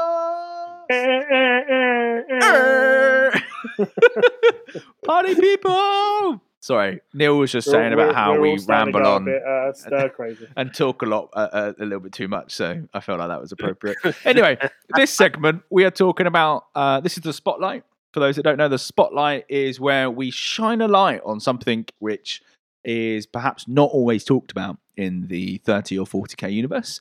And for this month, the spotlight is firmly on the Snakebite clan, um, which are orcs. So I don't want to give too much away because Matt's going to jump straight in with the intro uh, about right about now. Um, so let's just get on with the show Yeah. so Neil can Neil can finish early. So you can go and play D and D. To go with his other friends. D and D. Pathfinder. It's all the same. It's not Yeah, this. does, doesn't matter. Yeah, It's it not a does. D six. I don't care. Sorry, Anyway, go on, Matt. um, so before we venture into the snake bites, we should probably mention what an orc clan kind of is in general. Um, most people will know this already, but you know, you've got to cater for everyone. Um, these clans are cultural groupings of orcs rather than actual communities, each embodying a distinct orcish philosophy. Um, for example, the Goffs are all big, bad, and want to punch stuff, whereas the uh, Evil Sunz want to go fast, and that's why they paint everything red. Um, clans exist outside the organization of tribes. Tribes are constantly breaking apart and reforming through war and infighting and everything else going on in the universe. But clans are constant and enduring. Uh, there are countless tribes and warbands throughout the galaxy, but only six significant clans, one of them being the Snakebites. Um, they have their own distinct character, culture, colors, markings, and ways of waging war. Uh, the clan distinctions are possibly even genetic, engineered into the orcs by the brain boys of the distant past. No proof of that, but just some thoughts. Because all Goffs tend to be the biggest of all the orcs, and um, uh, what's it called? Bad moons tend to be the smallest, but grow teeth really, really quickly, so they are very, very rich. That's the orcs' currency, and it feels like there's some kind of genetic reasoning towards that order. I feel like Um, that's a really good. That's a really good currency. I think we should go to teeth instead.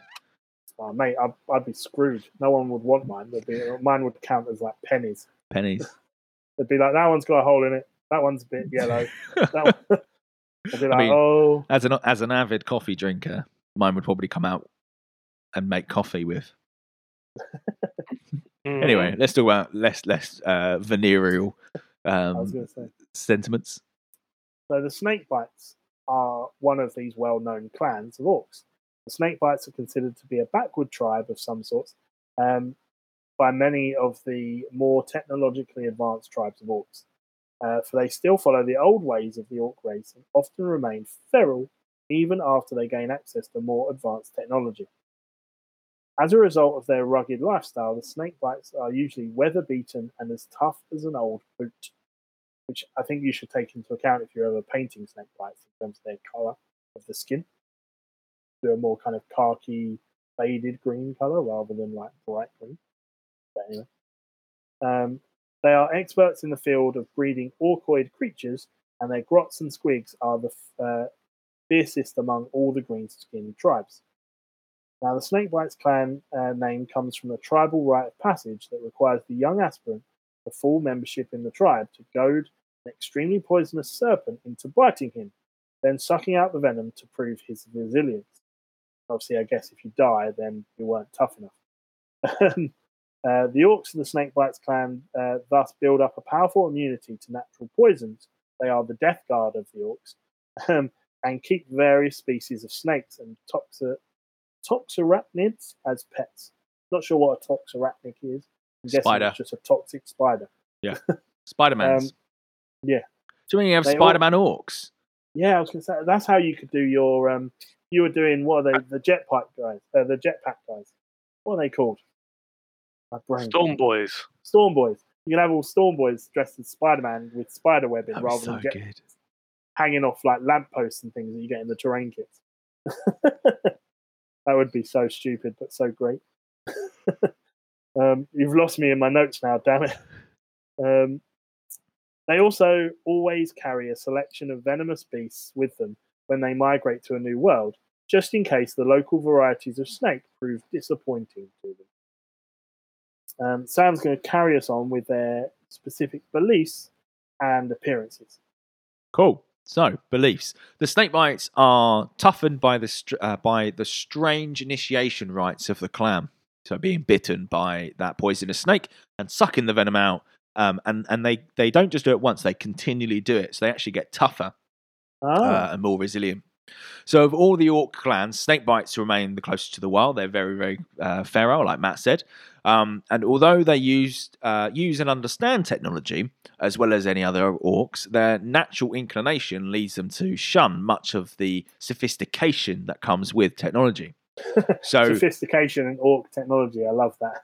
so I, I'm guessing you'd probably see a lack of mech boys if you're going to think about tabletop. Lack of mech boys, um, probably favouring more um, mechanical, um, like base mechanical stuff. So like, um, if you thought about like no energy weapons, for example, going more on like uh, shells and, and and bullets over like the the plasma.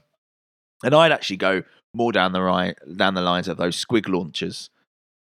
So you know that they've Yes. got the There's a buggy, the squig buggy. I think. Do I still own that? I think I might have sold it. Um, Um, but yeah, yeah, I'd go more down towards that kind of stuff because there there is this big um, breeding program inside the snake bites for for growing squigs and squiggoths and etc. Which I'm I think I'm going to cover a bit later. But anyway, um, snake bites are also known to be a wandering clan, so they they don't they don't stay uh, in one place. They don't sort of inhabit a world and stay there. They're kind of a uh, very nomadic lifestyle, so they would be moving around, going for different worlds. Hence the um, building up this uh, resilience because of new worlds, new toxins, new new stuff to get sick by, um, and and they move around quite a lot. Uh, Imperial scholars have speculated that the clan may be the last remnants of the original ancient orc culture before they were made uh, contact the rest of the galaxy. So this is kind of like the last bastion in in um, in in orc uh, culture. Um, they're they're very like like we said before, they're very close to uh, to feral orc um, status. So so they they they uh, are, are fairly um, robust, and the like I said, the last bastion. So colors. So um, kind of this is more about how they look and uh, and, and and their colors. So the Snakebite clan sigil is a venomous serpent, typically green on a yellow banner, but they like to uh, to to have many different venomous serpents or hides and furs, and and and, and they um uh, they like to they're a bit pompous with showing that off. I guess it's not about having the biggest gun. It's not about having the best looking vehicle or the most shooter or the most dacker. Uh, it's all about having the the biggest pelt that you've killed. It's it's, it's kind of that re- really true calling back to feral nature, right? Rather than that kind of technological advancements. Mm. Snake bites prefer their earthy tones. Uh, you'd probably see their huts would be uh, mud lined rather than nice plaster and painted nice. Um, so it's earthy tones for the liveries, specifically greens and browns with dusty yellows and white highlights. So very uh, leaning towards the more natural color palette rather than kind of Yeah. like this bright red or this bright green or like Matt's saying, the skin tone is a lot more khaki rather than this like radioactive green. Orcs of this clan are, are covered in swirling tattoos like coiled snakes. They also uh, are known to cultivate their hair. Uh, uh, they're also known to cultivate hairy squigs so they can decorate themselves with extravagant uh, crests and top knots. Uh, very kind of, uh, I guess, like geisha esque, where they have fake hair and fake um, like top knots stuck on to, to be more pompous and more kind of like showy. Yeah, I imagine it's a showy thing. It's probably also a size thing. Like you add another, you add a top knot, you gain X amount of inches don't to the top of your head. Um, so yeah, I wonder if it's kind of like the bigger the top knot, the better the warrior, or the Mm. stronger you are. Or yeah. Other common features uh, include uh, wolfskin headgear, wolf pelts. Um, they also appear uh, uh, add to their wild and primitive appearance as well. so, um, very uh, orc tribey rather than kind of like perhaps what you're used to with modern day orcs in their white vests and brown trousers. And then their most distinctive elements are uh, of of their dress is their snake belts, uh, which are fastened with metal buckles in the form of a snake. Uh, some even go as far as to wear live poisonous snakes around their waist to show how tough they are. How do they manage to keep that snake there? Because they're, they're just bolting them to. Well, have you never waist. seen any? Have you never seen any cartoon where they just tie the snake up and it, Yeah. it stays like that? Yeah. Right. That's obviously how they do it. That's blatantly like how they do it. Yeah, yeah, absolutely. It's it's interesting. Like it, it, like looking and researching into like how they look and their appearance. It definitely made me want to do orcs. Yeah, it is funny, right? Like I find this with all the clans. I, I, I we we cover them, and I'm like, I could do. That. I- I've literally got a little tiny shelf just down in the bottom corner of one of my cabinets that has the remnants of my orcs because I sold off most of them because I wasn't happy with where I was going. Yeah. Just kept some of my favourite models. I'm like, hmm, how could I fashion them into them? Sadly, it's mostly all converted vehicles and stuff. So I'm like, Yeah. doesn't really fit the bill. No, no, no. Anyway, Neil, take us away. Right, History and okay. campaigns. Well, so uh, there's not much I can really add to uh, what you guys have said already, um, other than yeah, where you said about them scorning um, firearms. They tend to use sharpened bone, sticks, heavy sticks, or choppers, rather than yeah, rather so that, yeah, you're going to have uh, more melee orientated orcs um, that are seen as backward because they don't like the loud bangs of guns. Um, and yeah, they're wearing mud and crude war paint in addition to their trophies that they've collected from the kills, uh, and using the kills as poorly cured skins. Hmm.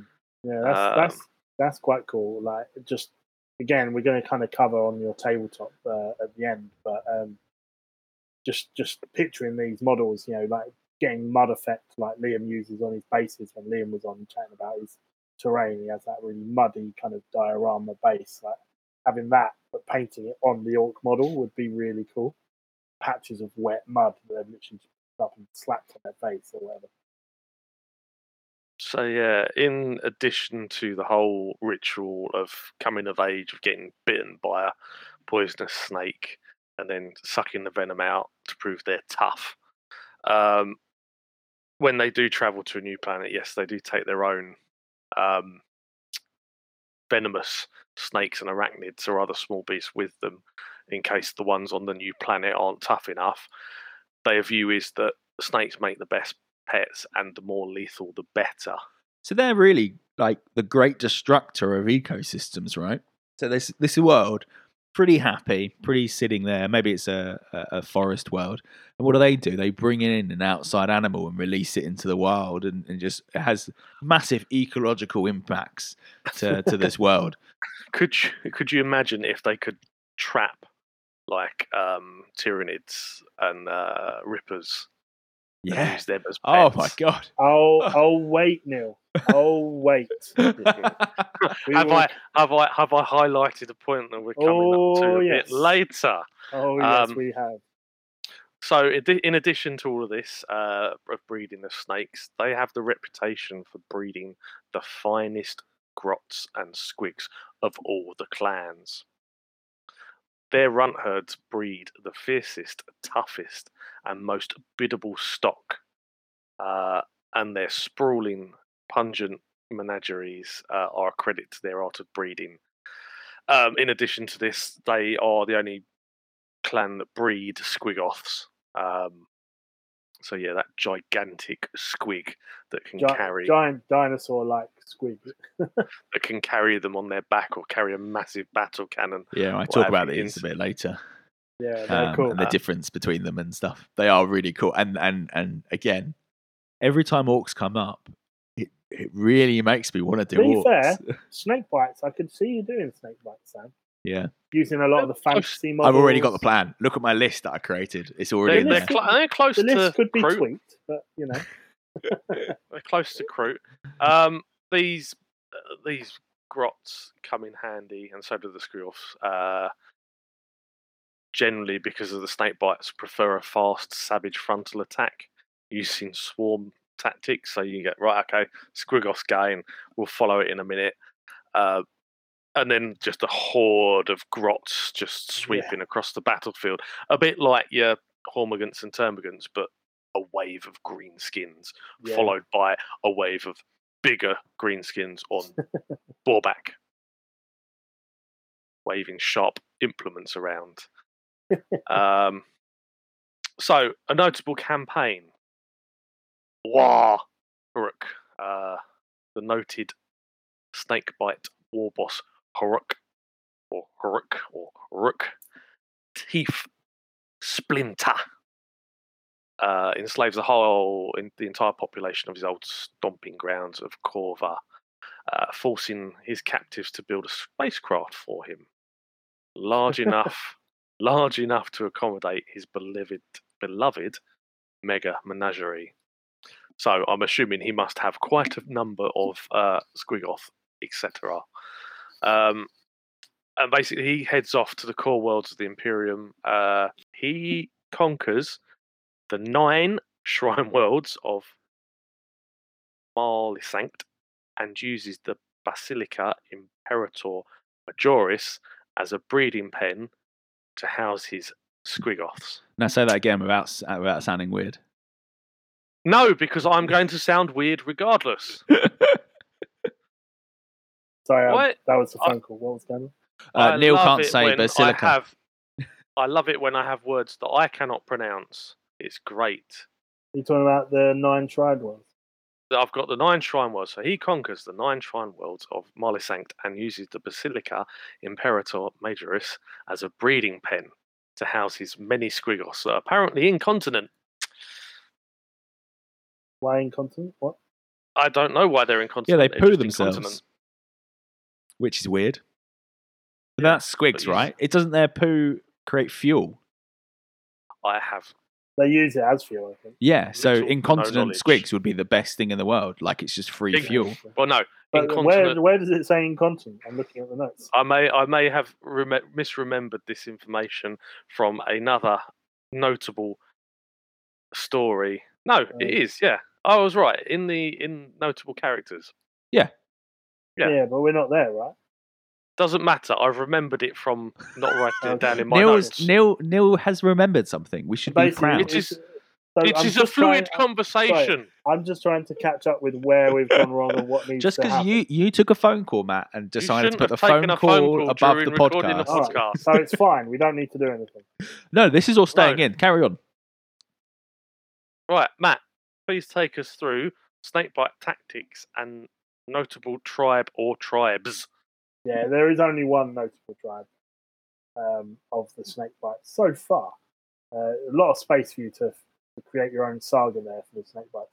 But um, snake bite tactics, and again, we've kind of covered some of this in our other segments, but um, drive their orcoid beasts to war before them, counting on overwhelming their enemies with squigs and even squiggoths so that their boys can, uh, can reach the foe.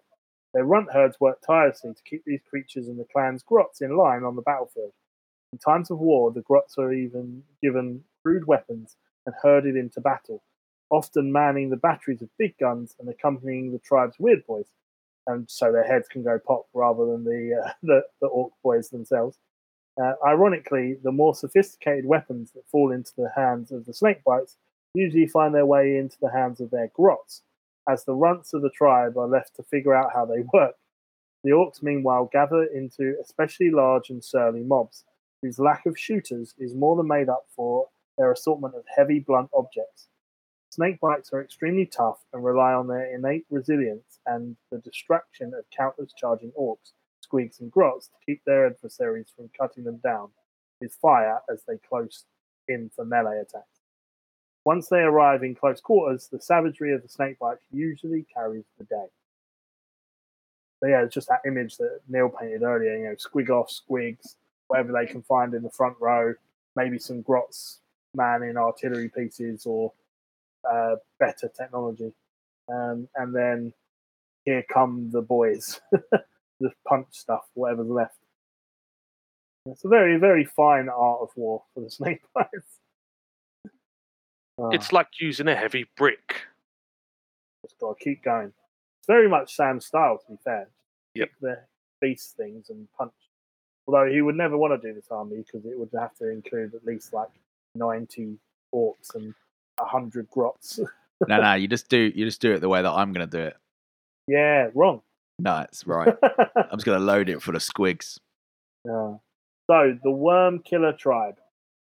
So from what I could discover, this is the only real notable tribe. Um, so this is War Bork, rampaged out of the Ghoul Stars and into the Eastern Fringe. The Worm Killer tribe came with them, adorned with alien trophies and covered in scars. This snakebite tribe earned their name killing Tyranids. Runt herds tell tales of how the tribe were hunting through the jungles of some remote world when they came across a great fleshy spore encased in glistening amber. Dragging it back to the Orc fleet, they cracked it open and hundreds of clawed serpentine tyranids spilled out. The snakebites hunted the creatures, taking great pleasure in the fact that they seemed to grow rapidly, and no sooner had they bashed one than another one appeared from a vent or a drain. Before long, the Orc kill cruiser was infested, and most of the other tribes on board were killed. Only the snakebites surviving in the weird Tyranid jungle of their ship had now become. Uh, and by the time the infested cruiser drifted into a star system, snakebites had finally killed most of the Tyranids on board, having learnt the best ways to crack them open and smash them up. Covered in Tyranid trophies and using alien claws and talons as weapons, they joined up with the other orcs, calling themselves the Worm Killer Tribe. Having had so much fun hunting the Tyranids in space, the tribe had kept some alive and released them on the first world they came to, while the rest of the orcs bashed the humans' inhabitants um, the worm killers made sure the Tyranids had come to uh, sorry had time to multiply, so they would make good hunting. By the time the orcs had torn apart the humans, they found themselves overrun by Tyranids and gleefully turned their attention to this new foe. Since then, the worm killers have spread Tyranids to dozens of worlds, and so they could always have a good fight wherever they go. Just awesome. Hmm. So I'm now seeing an orc army with allied Tyranids. and the orc boys, rather than having the normal choppers, having like limbs of Genestealer and Yeah. Cormorgan or arms. Um, and just, yeah, just hilarious. Yeah. Oh, now that would be an awesome modeling. I think that some people have taken this because I've seen pictures of like um, orcs riding um, gargoyles and stuff like that. And I've seen like uh, orcs with chains around the teeth of um, like um, carnifexes Carnifex. Yeah. and stuff like that. Like I can see how people have done this um, before. But yeah, very cool story. Uh, next, we're going to go into the notable snake bites themselves. These are individuals who kind of stand out in legend. Um, I think we've got a couple each, um, and then we're going to move on to on the tabletop, I believe. So I've got Bogrot Bones, who I feel is my spirit animal. okay. So Bogrot Bones is a notable snakebite breeder. Uh, he served in Gruckface Ripper's Red War during their rampage through the Santos Reach subsector. There were a number of snakebites in the Red War, but none meaner than Bogrot Bones and his pet gargantuan Squiggoth, uh, who was called Stumpy. Such a cute name. Oh, you wait till you get to my my character's pet name. oh no. So, um, Is it Kelly? yeah, no, no, she'd kill me. Uh, so, uh, a little bit on Squiggoths. Um, so you've got three types of squig- uh, Squiggoths. You've got the big Squiggoth, which is uh, big Squiggoths. They're the smallest of the three, uh, and of they're course. and they're the more common um, breed of Squiggoths, which are about the size of an Imperial Leman Russ tank. Um, their small size is the result of either youth or being poor breeding methods um, from their orc masters. They often travel in packs, particularly on worlds dominated by feral orcs. Next, we have the gargantuan squiggoths, which is probably the ones that everyone's pretty familiar with. Um, they are approximately the size of a small imperial titan. Their size is the result of breeding using the special high quality feed formula of the snakebites clan. These giants are sometimes used as mounts by the most powerful of orc war bosses. And then finally, you have Orcosaurus. Uh, it's the largest breed of squiggoth that is used by the orcs. The Orcosaurus is usually found amongst feral orc tribes and is rarely, if ever, seen in use by more technologically advanced orc clans. The massive creatures used as both beast of burden and the beast of war by the feral orcs. So beast of burden is, I think, is the one that carries stuff around, and the war is when they start attacking on top of it. I think. Um, so anyway, back to uh, Stompy and Bogrot Bones. So in battle, Stompy lives up to its name. He or she hasn't said a gender. Uh, loves trampling entire companies into the ground under its bulk, often oblivious to the mayhem it was causing. The small brained beast could only concentrate on one thing at a time. However, it was easily confused, bless it. Bogrot Bones would yell and brawl, trying to goad it into going where he wanted. Uh, though Stompy, often, see, often seeing something shiny, would thunder off in a random direction. Now, I'm thinking model opportunities, having a stick coming off a Stumpy's head with a human dangling there. yeah. Yeah, I This think that'd way, be great. this way. Yeah, yeah, yeah. I think that'd be great. Uh, uh, this happened on a number of occasions during the Red War. The huge monster either turning the tide of the battle inadvertently by accident, um, or causing carnage among the orcs' hordes as it crashed through its own allies. One example of this occurred on Cybele 3. Stompy broke open the fortress when he spied the shiny medals on the chest of the fort's Imperial Guard commander. The officer was waving and yelling for his men from the top of the wall, unaware he was leading the Squiggoth on. Stompy headbutted its way through the wall and gave chase to the terrified commander as he ran up the seven tiers of the fortress, trying to close the gates behind him and ordering his men to cover his flight. In the end, Stompy cornered and pulverized the officer in the heart of the citadel as thousands of orcs poured in through the breaches behind him, inadvertently winning the battle. Amazing. Awesome. Right, so I feel. I'm sorry. I feel like Stompy is the notable snake bite at that point. yeah, Yeah, probably. But either or, I don't mind. Uh, so next up we have Grak the Mighty, also known as Bearer of the Great Club, Chieftain Supreme of the Snakebites from the planet Kongjaro. Uh, in late 900, sorry, in late 999.m41, Ghazghkull's mighty War was set to journey to Octarius. Uh, although before this, Gazkol had the strange urge to visit Kongjaro, which was a nearby star system. Uh, the orcs of this planet, with their strange tattoos and unusual piercings, treated Ghazghkull as a god. And after carrying out a ceremonial beast hunt, Grak the Mighty pledged all of his warriors to the War. Ah, that's cool. There's quite a few bits of Ghazghkull. My guy's got Gaz in him. Uh, so mine is uh, Grudbolg, um, and he was a stubborn war boss of the Snakebites on the world of Urk. When Ghazghkull Thraka first grew to prominence on this primitive world, following his miraculous surgery at the hands of Mad Dok Grotsnik, his horde quickly grew so that no warband on Earth could hope to stand before his sweeping onslaught. Only the foolish or the stubborn even attempted to stand apart from the meteoric rise of this great greenskin champion. One such stubborn fool was the snakebite war boss Grudbolg. It took a long, bloody solar week to subdue the snakebites under Grudbolg, and Ghazghkull was forced to decapitate the scarred old monster twice before finally winning his loyalty. This is great. I cut off your head. You're not going to follow me? I cut it off again. Good. Next is Huruk Teeth Splinter. Splinterana?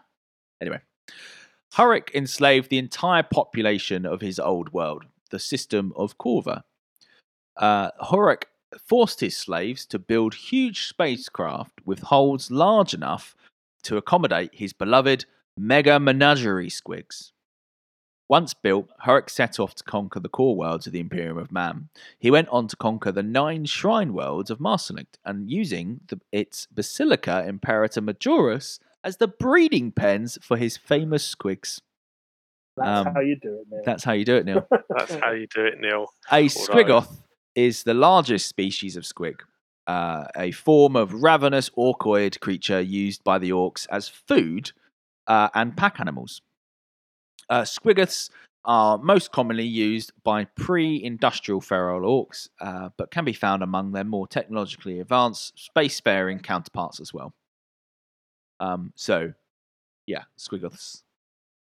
Squigoff's big. Squigs. Your, your characters have all been about the squiggles. I know, right? You, you'll definitely be why it's informed my choices later on. Um, Yeah.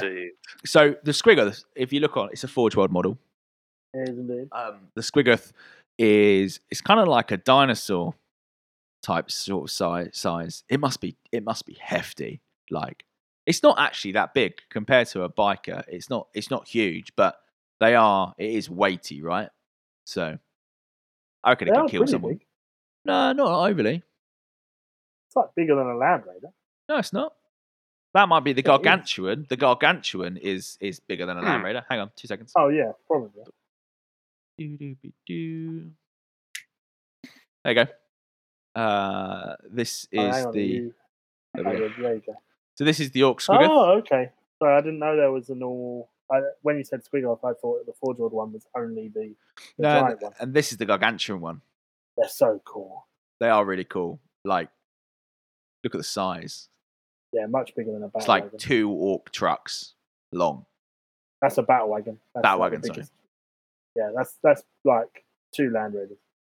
Yeah, so they he had the other one, which is cool. Like it's a lot smaller. I think if like this is two hundred, the the gargantuan is two hundred and seventy eight pounds. So probably not something you'd have multiples of. But an eighty nine pound orc squiggoth, having one or two of those would be quite cool. Yeah, no, definitely. And it looks like you have to buy the cannon. That's a bit cheap. That's fine. Anyway, uh, carrying on. Cool. So next up, and finally, we have Zodgrod Wortsnagga. Zodgrod is uh, was one of the greatest runt herds before being exiled by. Uh, oh wow, Uglaghard Duff Grunter. Ugolhard. Yes. Duff So- Grunter. so- Zodgrod was the greatest of all runt herds before being exiled from Ugelhard Duff Grunter's charges for firing a mech boy through his own shock attack gun. he did this because the mech boy was mistreating the grots that were being used as the live ammo for the gun. How do you Right. mistreat live ammo? I, I don't know. But apparently, yes, he was mistreated. So Zodgrod took, uh, yes, a distaste for this guy and fired him through his own uh, gun. yeah, isn't this the one where they've got the cannon on the shoulder and then Yeah. it, Yes, and they yeah, yeah, yeah. they're sucking up grots. Yeah. Um, so after this, uh, Zodkrod travelled through space with his Gretchin as a freebooter, selling his service to any war boss that could pay the teeth. Um, over the course of his travels, Zodkrod, Zodkrod, oh wow, over the course of his travels, Zodkrod came across writings from ano- another runt herd who claimed to have created Gretchin that had higher levels of intelligence, aggressiveness, and the ability to stay calm under fire. I'm assuming it was something to do with if you do this, I will give you this super juicy squig. yeah, and just rinse and repeat until they learn that actually, yes, if I get rewarded for doing this distasteful task, yeah. Um, so yeah, they were dubbed as super runts, uh, and Zodgrod adopted the techniques to create his own uh, grots that were super runts, uh, and they can be the lynch, linchpin of an orc's uh, war boss's attack. I think there used to be rules for super runts. Probably. But as my knowledge extra. of orcs is not great. Yeah, I can't remember if it was like a four drug thing or whether you could upgrade them or something. I feel like it was a thing. But maybe I'm just remembering a fan rule set or something. I don't know. But yeah, sounds cool. All right, well, on to the tabletop. So for this kind of round out of the spotlight, uh, we thought we'd talk about kind of list themes, rough, rough list inclusions. Um, so units we'd take or what a rough list would look like. Um, so we're not particularly building a list. We're just kind of talking about how we would envision envision a uh, snake bites army if we were to do them. Um, maybe that will spring up some idea. And then afterwards, I thought it would be kind of cool to do a kind of create your own leader. Um, so again, we're not de- diving deep into rules or how they'd exactly work, but just a, a fun exercise on creating a leader for the uh, snakebite clan that you may decide to do one day. Um, but yeah, Sam, why don't you take us off? You've kind of gone a full on like, here's my list, or at Yeah, least so- the start of a list. Yeah, so this is this is a fifty point or fifty um, Power power, level. level point uh, list that I've put together. Um, it's on the basis of my character called Cracked Tooth, uh, who is a war boss uh, who is feral as they come, accompanied by his pet squig Fluffy. Um, doesn't Ah. use guns, only dual blades, so dual dual wielding blades. Um, surrounds himself with guns though, so they can shoot the enemy, but they are not up his alley.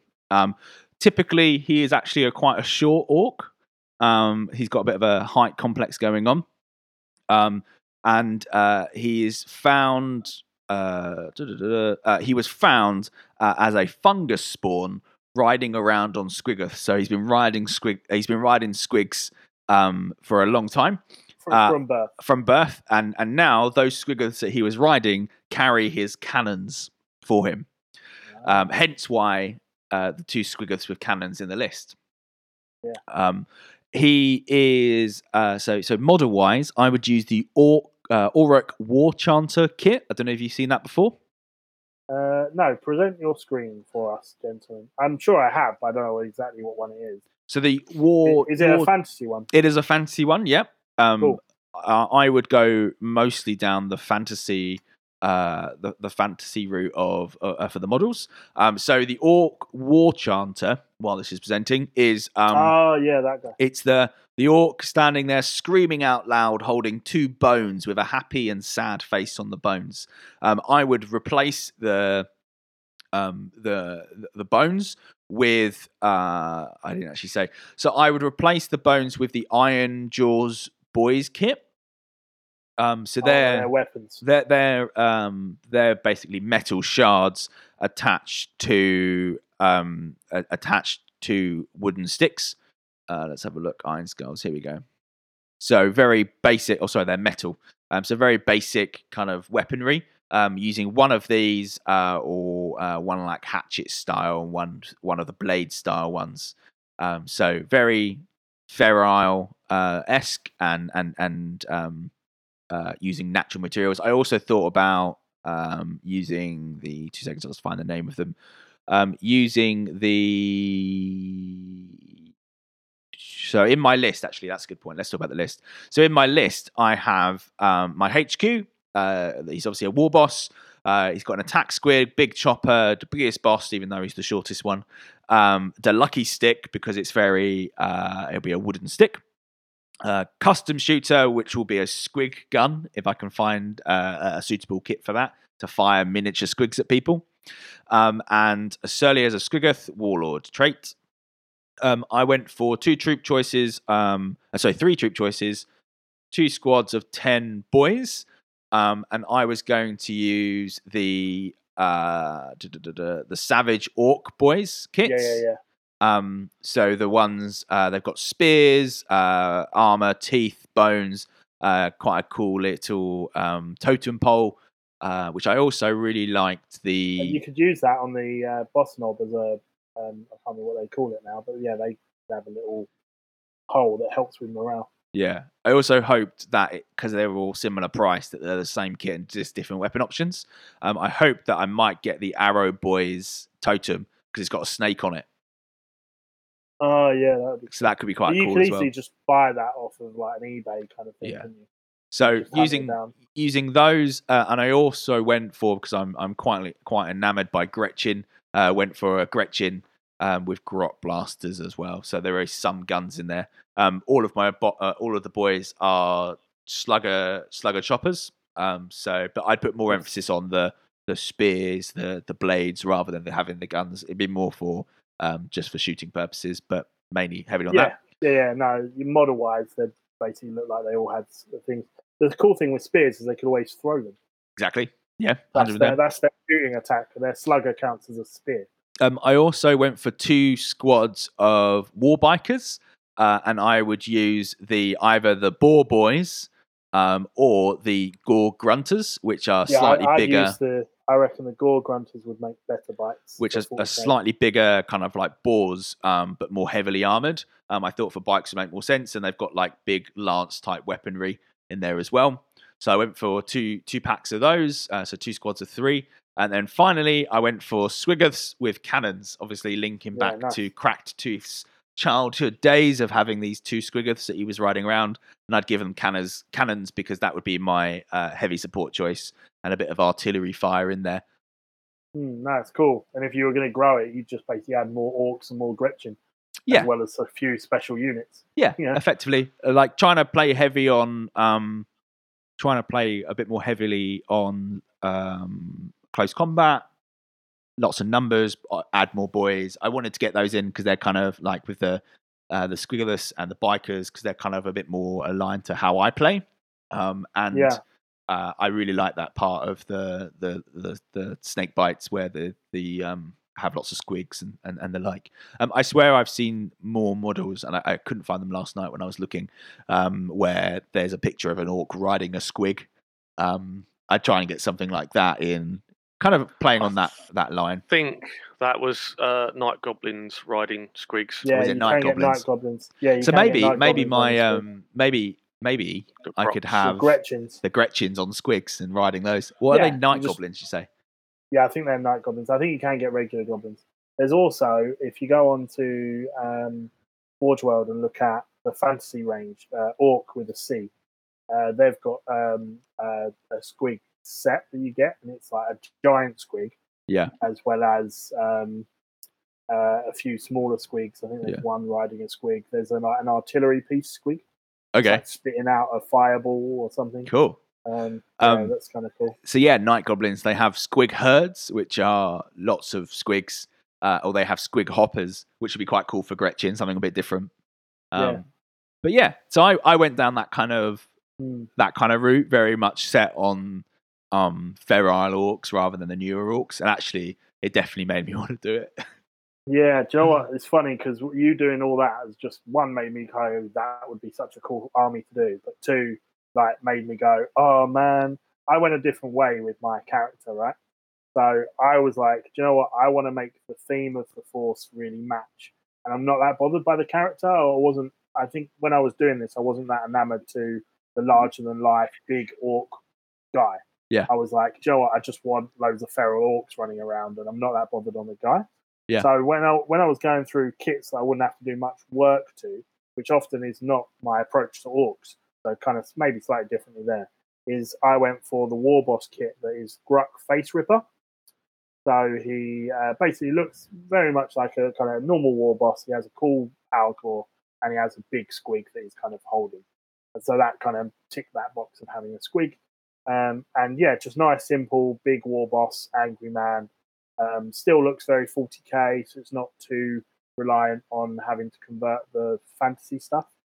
Um, and then I think I would just, um, in terms of my list, I'd go like Weird Boys, where I would use the um, fantasy one. But, uh, I keep saying fantasy, sorry, Sigmar. Um, uh, Weird Boy that I think you had up on your screen at one point, just in the selections. Um, he looks really cool with the kind of like tiki face mask and just very feral. Have have them lots of Gretchin, um, uh, just normal plastic kits. I also thought of having um, tank busters because they can have bomb squigs. Um, and potentially running a couple of the squig buggies as well, which fire different squigs. I thought that was quite cool. So you've got that 40k more technology present. It's not just full on. Here's an Age of Sigmar army, but I'm playing it as 40k. Because I think that can be dangerous to fall into that trap. Yeah. Um, without conversion work with some weaponry that fits 40k. I don't know, but um, yeah. So I went more kind of if I was doing this out of the Kits Games Workshop already produced with barely any conversion work, I'd get the Gruk Face Ripper guy as my standard war boss. Get a cool kind of fantasy feral looking weird boys dancing around crazy. Um, and then yeah, Gretchin kits, Orc Boy kits where I'd make sure they were Slugga Choppa, and then yeah, the Squig Buggy, um, and probably I'd probably want to have a Gargantuan Squig off just because hell yeah. Cool. That's Cool. that's how I would do it. Fair enough. Well, that's probably not how I would do it because Sam got me very excited by doing the fantasy kits. But I think I, I was trying to come up with a easy way to represent them without having to go crazy either to third parties or using Sigmar models or trying to convert a load of stuff. I just went, well, what do they have that use squigs? Tank busters, squig buggies, normal boys, but just make sure they're not got shooters, load of Gretchin, like a war boss that's holding a squig. Perfect. You know, just ticks all the boxes. Very easy to do straight out of box. Cool. Cool. Um, for me, I think I the war boss would have to be uh, riding on a boar and be armed with like two massive blades that he could biggest Okay, blades cool. he could possibly carry. Um, but yeah, I didn't realise that at the time when I thought about this, boar boys didn't seem to exist in 40k anymore. Um, so yeah, it'd have to be kind of like a, a war boss on a bike, but maybe use um, one of the gore gruntas as that bike, yeah, yeah, yeah. Say, nice. um, and then yeah, have him in some form of 40k esque sort of orc style armor, so bits of metal here and there, but more focusing on that whole uh, trophies to go with it. Um, but as for a force itself, my my knowledge of orcs is rather lacking.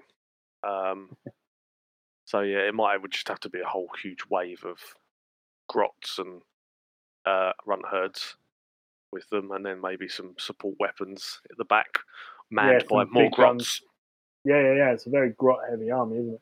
Um, the one thing I noticed is that, like, obviously, I've got my converted land speeders into orc buggies, and they're all driven by grots.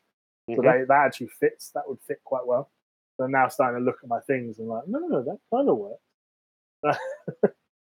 um, so yeah, I, Joe, what I never thought of before until doing this segment is having an orc army that looks kind of like a Eldar army. You know how you used to have like you know you, you'd get your um, guardians in the you know the uh, craft world colors and their craft world unit or whatever, but then you'd Yeah. have your bright green striking scorpions and your bone coloured banshees and all these different colours of all these different things coming together. It'd be kind of cool to have an orc army with mixed matched clans. You'd have to obviously play under one rule set and stuff, but in terms of aesthetics and painting, you could have, you know, here's your Goffs, but they've got a unit of you know these Gretchin or these orc boys that they've kind of brought into the war are actually snake bites. You use the savage orc models, you know, or you make your bikers on the boars and just to make them look different. You know, See, that would be Um, cool. I don't, I, I don't understand because that happens, right? It's just yeah, yeah. like it's not like um. I wonder if there's a mechanic in in 40k orcs to be able to combine or have different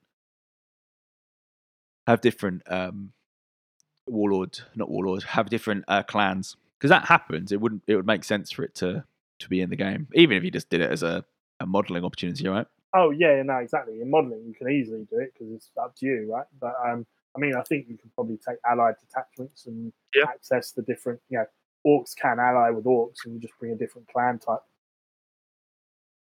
Um, I think you can you can do that in 40k. Hmm. Cool. Well, I think that's kind of the end, right? Yeah. Yeah, Well, see you next month. Bye. Indeed, I've been Matt. He's Yeah. been Neil, and uh, he's been Sam.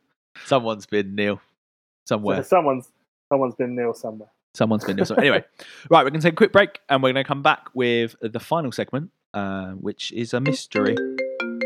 Indeed. Matt, your wife is ringing me. Oh,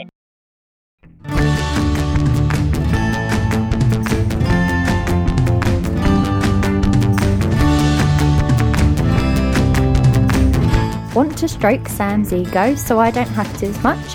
Then please leave the Adeptus Terra podcast an iTunes review if that's the platform in which you listen to them on.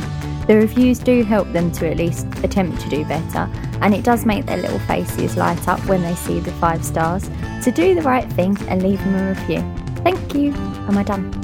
No. cool. So are we ready? Welcome Yeah. back. Nice. Here we are with our 30k book club. Um, so I'm leading this one, or marshalling this one, as we like to call it, uh, behind the curtain. Um, and we are covering The Vengeful Spirit by Graham McNeill. Um, this happens to be the next one, I think, in Sam's book order, where he was up to. I read this one before because someone said that Russ was in it, so you know I had to read it. Um, For all those five And, uh, pages. yeah, yeah, yeah, yeah, yeah. Um, spoiler alert: he's not in it much. I was kind of deceived. um, So yeah, so we're going to talk about this book. Um, as usual, I'm going to go for a quick synopsis, which I've kind of written rather than just read off the back of the book. Sam, um, I'm going to go through the main Ooh. character. There's nothing wrong with that. That's what a synopsis is. Why would I try and use something that's already written on that use something that's not already available? True, fair enough. Fair enough. Carry on. Uh, then we're going to go through the kind of main characters of the book, and there are a lot of characters in this book, but I've kind of tried to cut the main characters down uh, to the ones that actually appear for more than five minutes. Um, and then we'll go through kind of the main occurrences in the book, a little bit of a breakdown of hopefully avoiding most of the kind of this happened and this happened and this happened. There'll be a bit of that, of course. And then I've got three kind of main themes or, or um, topics that I think the book touches on that we'll discuss hopefully towards the end of this segment. Um, so yeah, hopefully you enjoy uh, the the going through of the book. Hopefully you enjoyed the book whenever you read it, and uh, let's get going. I suppose. Um, synopsis of the book. So the again, I, you read the back of the book, and I'm a bit like, does that tell you anything? So I've tried to make my synopsis a bit more of a kind of setting the scene, but also semi telling you what's kind of going on in the story, so I don't have to do that later on. Um, Horus is looking to become as strong as the Emperor, and he may have now found a way to do so. A mystery lies at the heart of the planet Molech, uh, which has been held secret by the Emperor even from his sons. After this is discovered, Horus, with the help of his brothers Mortarion and Fulgrim, looks to claim this mystery for himself and will stop at nothing to get it. Meanwhile, a prodigal son returns to the Vengeful Spirit on a scouting mission for the Wolf King. Garviel Loken and his knights errant come to prepare the way and perhaps settle some scores of their own in the process. The Vengeful Spirit, everybody. Um, the main characters of this book, like I said, there are many, many characters that appear. But I think the main characters are, firstly, from the Sons of Horus, you have Horus Lupercal, uh, little Horus Aximand, uh, Ezekyle Abaddon, um, Noctua and Kibre. Now, they are the two new Mournival members that have replaced uh, Loken and uh, Torgaddon from the first trilogy. Um, and the reason I've included those is they pop up again and again. They don't have major roles in some ways, but they uh, Abaddon in this book actually doesn't seem to have too much going on. It's mainly um, Horus Aximand and, and Horus himself. But they are the new Mournival, and I think this book does a big thing. And when we get to those themes at the end, about kind of reflecting back and journeying you through the heresy, the fact that the new Mournival are mentioned and appear again and again and again are a mirror image of the old Mournival that once was, that included Loken and Torgaddon. And I think that's uh, quite a big thing in the background of the book. Uh, alongside them, you have uh, Garviel Loken, um, Tubal Cain, uh, Rubio, Varren, Severian, and Torfinger. Now, these are the main characters I've actually no, not all surviving, but um, main characters within the Knights Errant of the book. This is a team that Loken kind of gets put in charge of to go onto the Vengeful Spirit, and they're basically on a scouting mission to help the Space Wolves later on attack the Vengeful Spirit. Um, oh, and Iacton Qruze, the Half Heard, who's uh, also another character from the original trilogy, kind of uh, of the Heresy. The half, quite the half heard, and now half a face. Yeah, half a face and no hearts. Yeah, spoiler. um, on the traitor side, you also have um, the Red Angel, um, who is a uh, kind of possessed blood angel um, from uh, Signus, I think, or he at least the, the demon kind of talks about being from Signus and the the uh, altercation with the Blood Angels over there.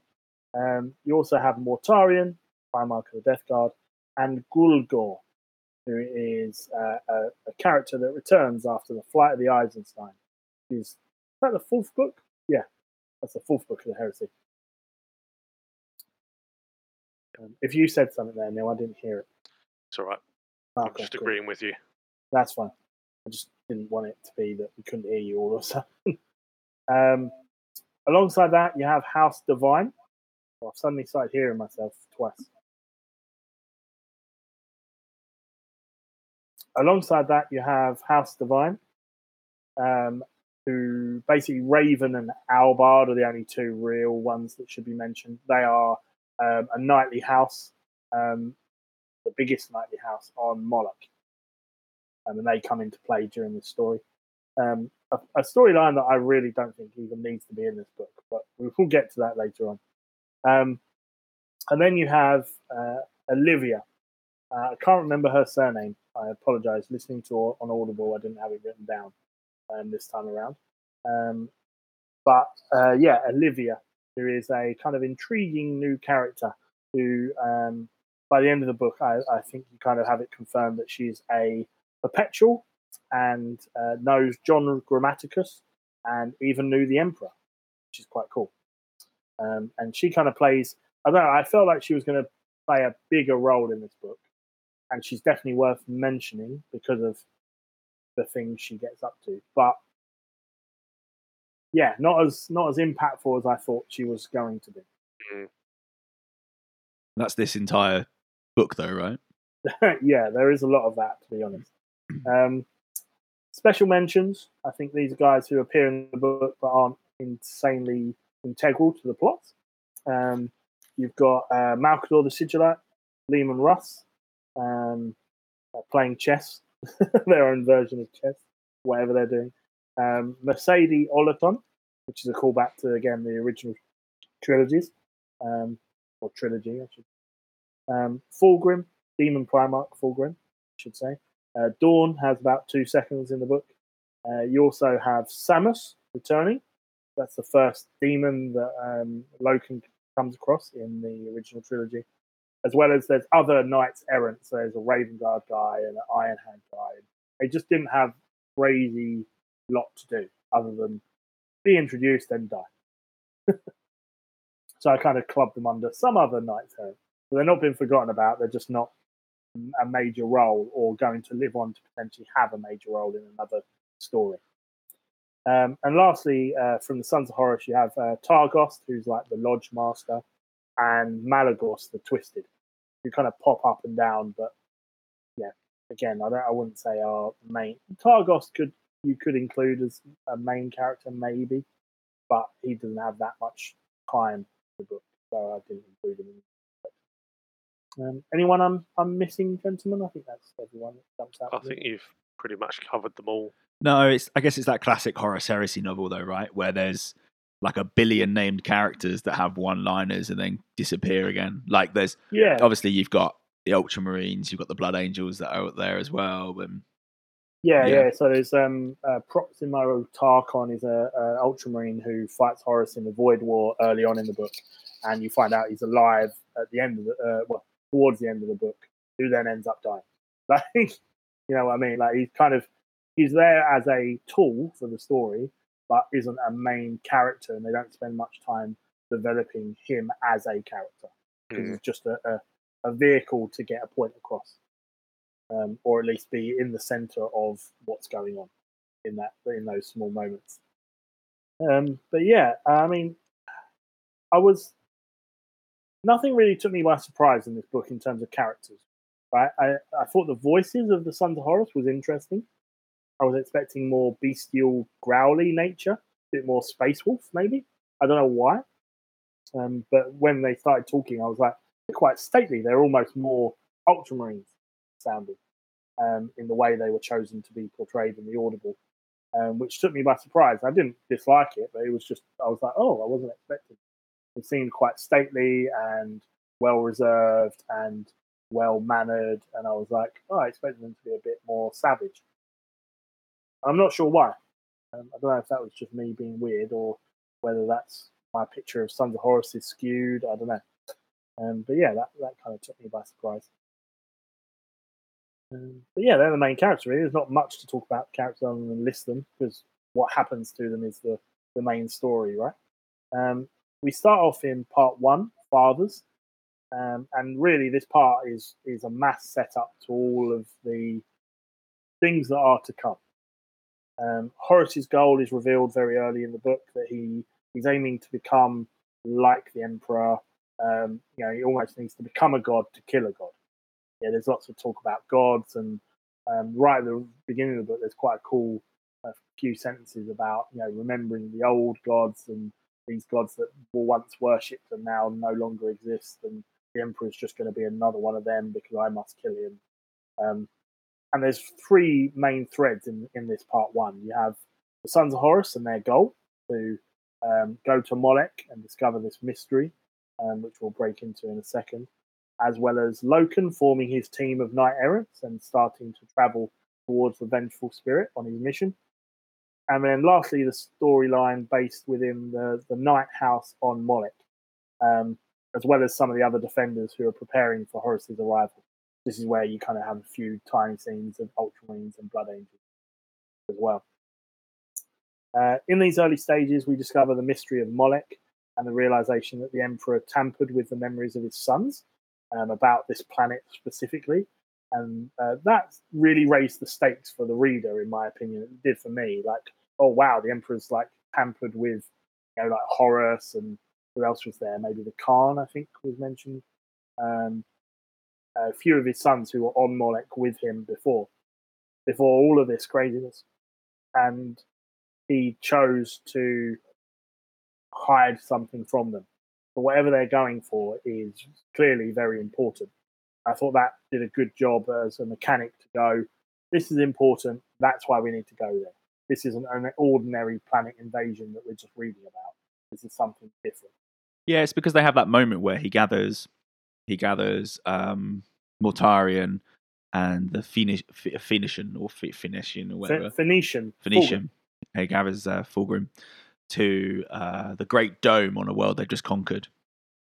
And he's like, "Do you Yeah. do you remember Molech?" And they're like, "Yeah, yeah, we, we remember Molech." And he's like, "No, but do you really remember Molech?" Yeah, yeah, yeah. Like, yeah, so what's there? Um, the, the planet they're on is uh, called Dwell, and the Horus has uh, taken this world because they have a really interesting way of retaining history, where they, uh, at the end of their lives, they can volunteer to plug into The almost like a hive mind, yeah, like a matrix system.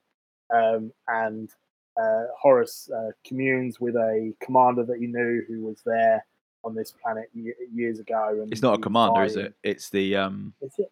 It's a um, what they called the ones that remember the remembrancers. There we go.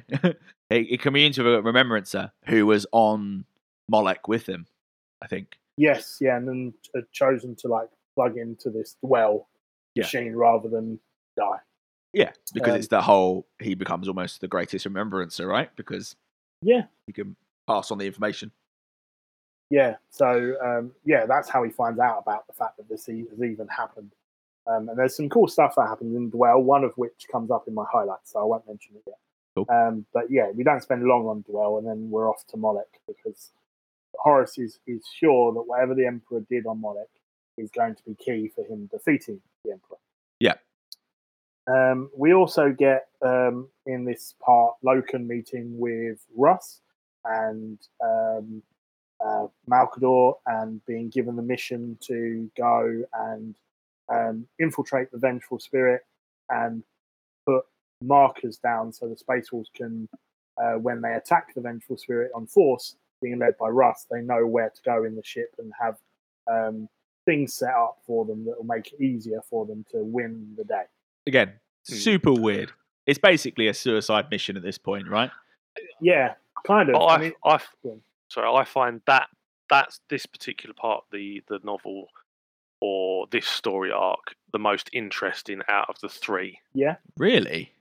Yeah, uh, the, I, I would agree. Just because you've got Loken and everything he's going it's through. something. Yeah, it's something different. It's not. This is Horus. This is what Horus is doing. It's it's more. It's a more subtle Yeah. thing, a bit Yeah. like um, the stuff that will get mentioned about Olivia and all the stuff that goes on with her. I, I felt Yeah. like there was like I understand the first chunk of this book, Fathers. Um it it, it sets up, right? It Yeah, sets up the rest of the story. But there is a lot of gumph in this first section, which Uh, is com- which this is probably the part that I enjoyed the most. really Yeah. I don't Yeah, know. you It have, just you have interactions and introductions Yeah. of these new characters, as well as you know, like re-meeting up with Loken, finding that the reason he's even gone is because uh, the ghost of kind of Tarik Torgaddon is kind of willing him to go and you know do something, and he's he's a bit weirded out, and then he gets to see Mersadie Oliton, which is my next bit. You know, one of these original trilogy characters like Qruze. Um, and uh, yeah, you're kind of getting these callbacks to what was, and now you're seeing it in the reality of what is. Yeah. Loken is Yeah. really the machine for that, right? You've got this in the first trilogy, a loyal son of Horus, a Luna Wolf of Luna Wolf, um, uh, uh, loyal to the core, and now he's kind of gone through that, got buried on Isstvan three, lost his mind, regained it, kind of, and he's a broken former self trying to serve the Emperor still. And now he's faced with going back to his legion on a kind of suicide mission. Um, and all of the emotion floods back, which isn't made any easier from him meeting Mersadie in a cell who's there to just rot because they don't know if they can trust her or not. And that was quite hard for him to see. And then, yeah, he nearly kills Qruze over it because he knows and didn't tell him. And yeah, it's, it's messy, messy character stuff. And that's really Mm. intriguing.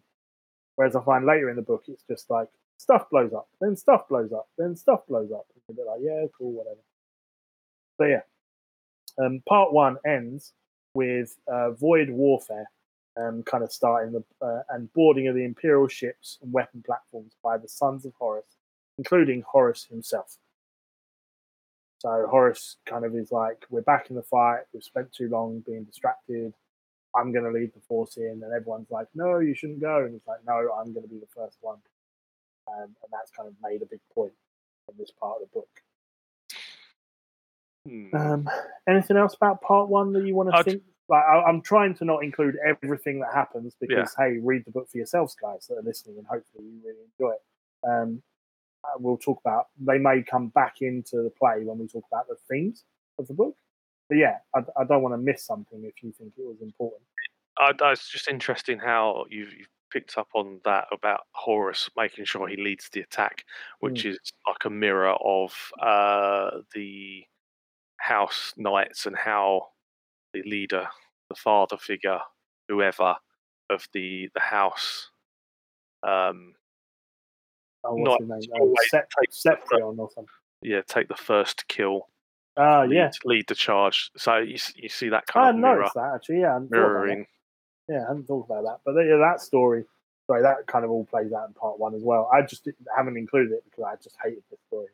Yeah, it kind of felt a bit. Like, I get why they why Yeah. they had it, and it's the whole fall of the house, fall of the world It's- type thing. And Yeah, it's a, it's a, there's a mechanic there because you needed someone to turn at the end, but you could have done it so simply Yeah. by just having, you know, a prideful commander who's, I'm going to kill Horus, I'm going to kill Horus, but I can offer you something more, says Slaanesh slash Fulgrim, and okay, cool, I'm now on the traitor side, done. yeah, yeah, Like you didn't need all this house rivalry that didn't impact anything else. No.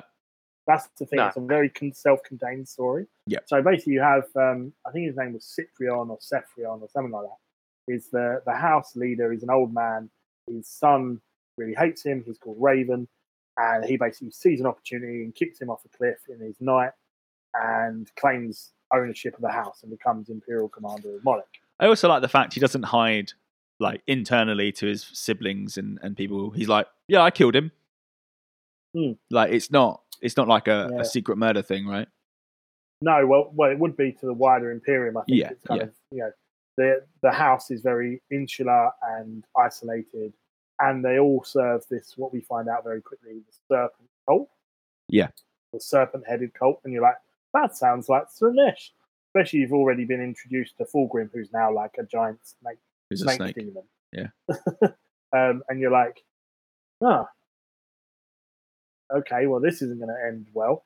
Um, and then you find out that his older brother Albard is like um, crippled and uh, didn't fuse with his knight properly, and so he's kind of locked in a tower and kind of forgotten about because he's not worthy to leave the house one day. Um, and also his wife, Raeven's wife, is also his sister. And It's very like, messy. It's a bit. Yeah, it's, it's, a very bit Game of Thronesy, right? kind of yeah, and it's just like ah whatever. But yeah, so there's all this kind of crazy weird stuff going on at the heart of Molech with this knightly house that are kind of the highest of the highs, um, and will be looked to in the defence of the war that is coming. And there's it, it, you clearly something is going on at this part of the book where you are not trusting them. Um, and there is an interesting swerve on that later on, which cool. Again, don't feel like it was massively needed for the end result, but. Um, we go on to part two, Sons. Um, so this is the battle for Molech and really begins in its earnest. Um, as the battle starts to rage on Molech, a new character um, is uh, very briefly introduced. Uh, and that's on top of all the others because you get like Imperial Commander so and so and Imperial Commander so and so who, during their battle, hey, spoiler, gets blown up or melted or died. um, whereas uh, this character is a little bit different. So this is a woman called Olivia uh, who's been living a kind of fake life on Molech. Um, uh, and this really got my interest up. So we got through all the kind of setup and everything. We're into battle, and then very quickly we're introduced to this new character um, who mentions someone called John. And my brain instantly went, John Grammaticus. Mm. Oh, a perpetual. Oh, this is interesting now. Is she working with the Cabal to help Horus? Is she there as a sleeper cell from some other time um, to do a task, which is kind of actually her role? Um, and she's clearly going to be a important figure. It felt like, um, and so I was like, "Oh, this is interesting. I can't wait to hear more about her." Um, she's very sparse and small character in the book, but she's she pops up here and there, and every time she popped up, I was like, my intrigue went up. I was like re-engaged. You know, sometimes when you're going for a book, especially on Audible, you kind of start losing not interest, but just you're not taking everything in as powerfully as you were. And then every time she came up again and a brief scene, I was like, oh, what's she doing? Why is she doing that? What's going on? Because I, I felt like that was going to be something pivotal. The scale of the war on Molech is spelt out really well in this part of the book. Um, there's one fight where the Sons of Horus are attacking with 200 land raiders. And it just hit me because I was painting up my Land Raider at this point of the book. I was just putting the silver down, just nice and easy job. And I was like, I have two of these in my whole 3,000 point force of Ultramarines. There are 200 in this one center column. So this is where they throw uh, land raiders at the sea. They come out of the sea, right? Yeah, they're basically a beach assault. It's pretty much D-Day, but rather than uh, So- the landers, it's just a Land Raider. So we talked about this. Like Yes. we talked We about this, and this basically is what happens. Like yeah, let's just we'll just drive closer with our ship, and then we'll just throw the land raider at the sea. Then, like, and it's clear they're clearly they're they're a little bit amphibious at least, like self-supporting. Like well, cool. they're just sealed. yeah, yeah, but it's That's it- pretty it- much it. yeah, but it's sealed, but also the engine has to work with water, so it's amphibious in that respect as well. And it's heavy enough that it can hit the, the bottom and drive along the bottom of the ocean, or it floats and the the tracks have enough have enough sticky outy bits that they propel them forwards. Drive it forward. purchase. Yeah, exactly. So it's like who knew land raiders are amphibious?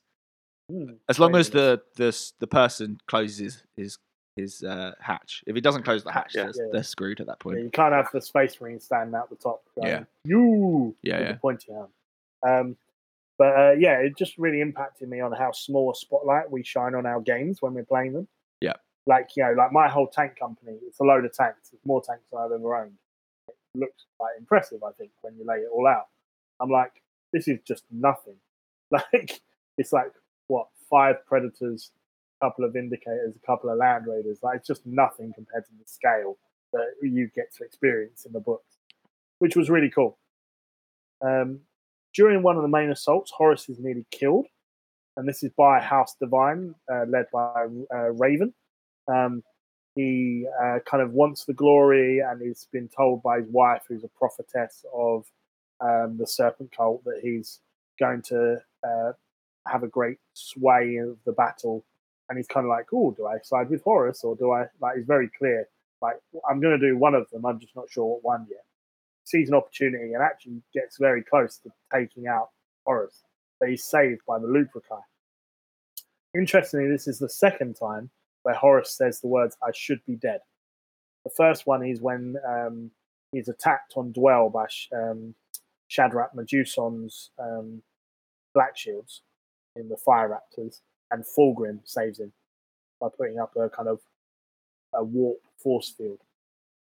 Um, and so this is the second time in the book that he's been saved by some other sorcerous means based through chaos, which I thought was really intriguing um, and would push him further to seek that power for himself.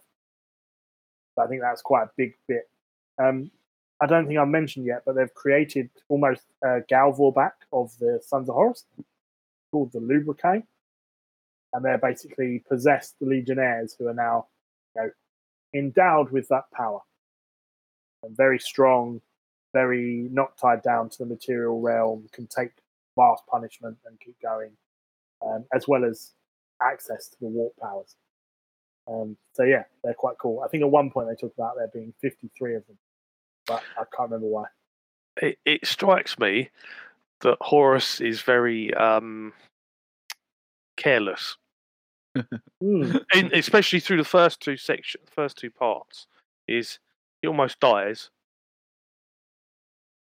after an assassination attempt, and Yes. then he recovers, and then he goes to lead the battle, and uh, yeah, he gets almost dies again. It's just like, uh, what?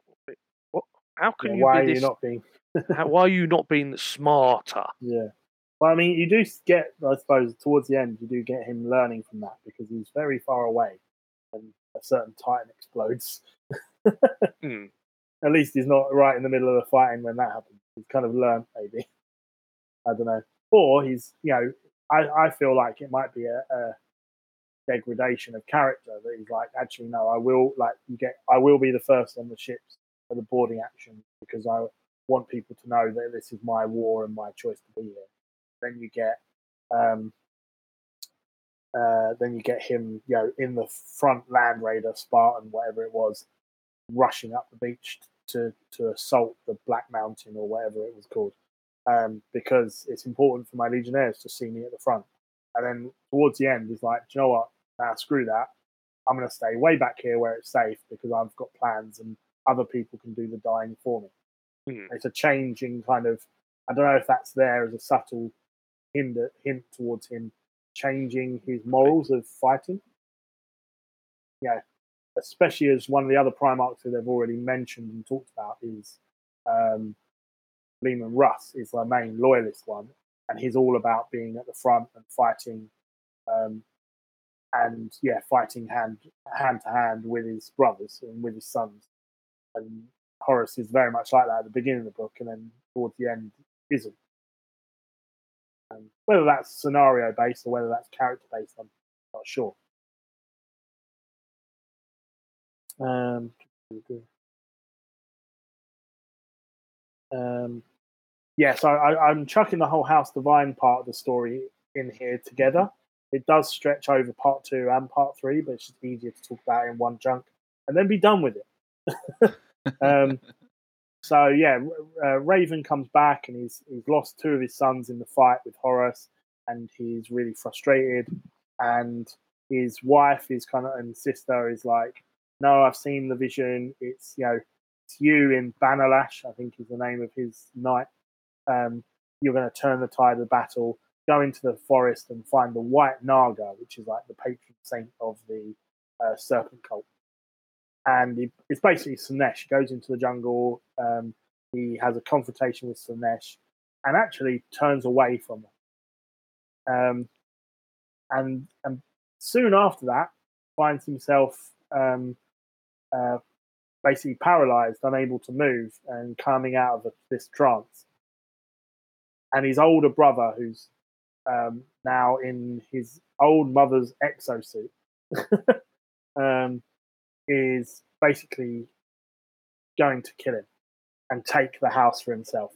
And you're kind of like, oh yeah, good old Albard. He's gone through all this suffering and he's near death and he's been crippled by his own family and mistreated.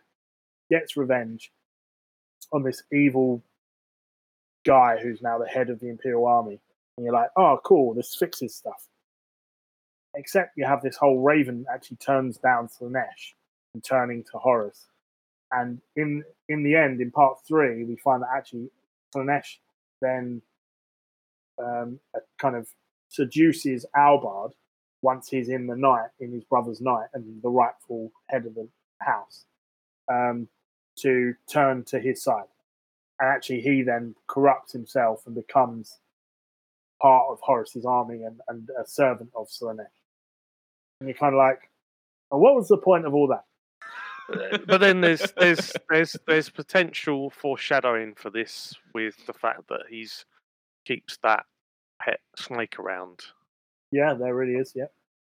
So potentially that could be shown as a sign of foreshadowing for his decisions, maybe. Yeah, well, I think there are there are hints because he also talks about he um, Raven's third son often went to visit Albard Mm. and talk with him, and he was really high up in the Serpent cult um, uh, and stuff. And he, he, he Albard did kill that son, but he says because I knew that he wouldn't, you know, like side with me once I killed you and your wife. Yeah. To, to Raven, so he kind of had to do it rather than massively wanted to. There are hints that it's going to go this way. Um, and and I'm not necessarily against the swerve. I think it's cool. It's writing style. It's something I didn't massively see coming to start with. Like I hadn't picked up on those threads. Um, but it was also a bit like, okay, so you had the old dad who's a bit rubbish gets killed, and the youngest son is is evil, and you're just so sure he's going to fall to Slaanesh. Then he doesn't. He's still evil, kind of, because of all the stuff he's been doing and does, and he's just selfish and everything. He doesn't have any redeeming in that moment. He just didn't go that and then he's killed, and you're like, okay, well, cool. Now we're back to this, and then Albard is tempted so that he can betray the loyalists and blow up the Imperator, Imperator Titan, or whatever it is, um, for Horus, and basically wins the battle. And the, the vision that Lix, the wife of Raven, has is of that night rather than Raven doing it, or Bannerlash the Knight, which is being piloted by Albard to turn the tide for Horus. And you're kind of like, okay, but you could have skipped all of that out of this book and just had Raven start the book as the night guy who you have a couple of scenes of him being selfish and horrible. You have him fall to Slaanesh. You have him kill the Titan. Done. Like the to and fro of the brothers and the serpent cult, and I don't know. It's not badly written. It's not badly done. It's just something that I just didn't really need. Yeah, I get that. Yeah. Um, but anyway, uh, where are we at? So uh, yeah, we get this. Uh, Horus is kind of leading this battle through, following the psychic-like residue of the Emperor's presence, uh, which was a pretty crazy thought. Uh, we even get a psychic trap left by the Emperor. It's almost an apparition of himself or some kind of godly being. Um, and Horus, I think, ends up destroying it slash killing it. It wasn't really there, but somehow kills it. Um, and I think the book does a really good job at showing how strong the Emperor is above his sons. And it makes sense to why Horus would seek out that same power. Like, it makes his goals realistic and, and make sense, rather than it just being like, oh, Horus is going over the top to get this one planet because the he- Emperor was there once. Kind of Mm. justifies what he's going for because you get the sense that the Emperor is just like just glowing and leaving this psychic like residue anywhere he goes on any planet he went, even hundreds of years ago.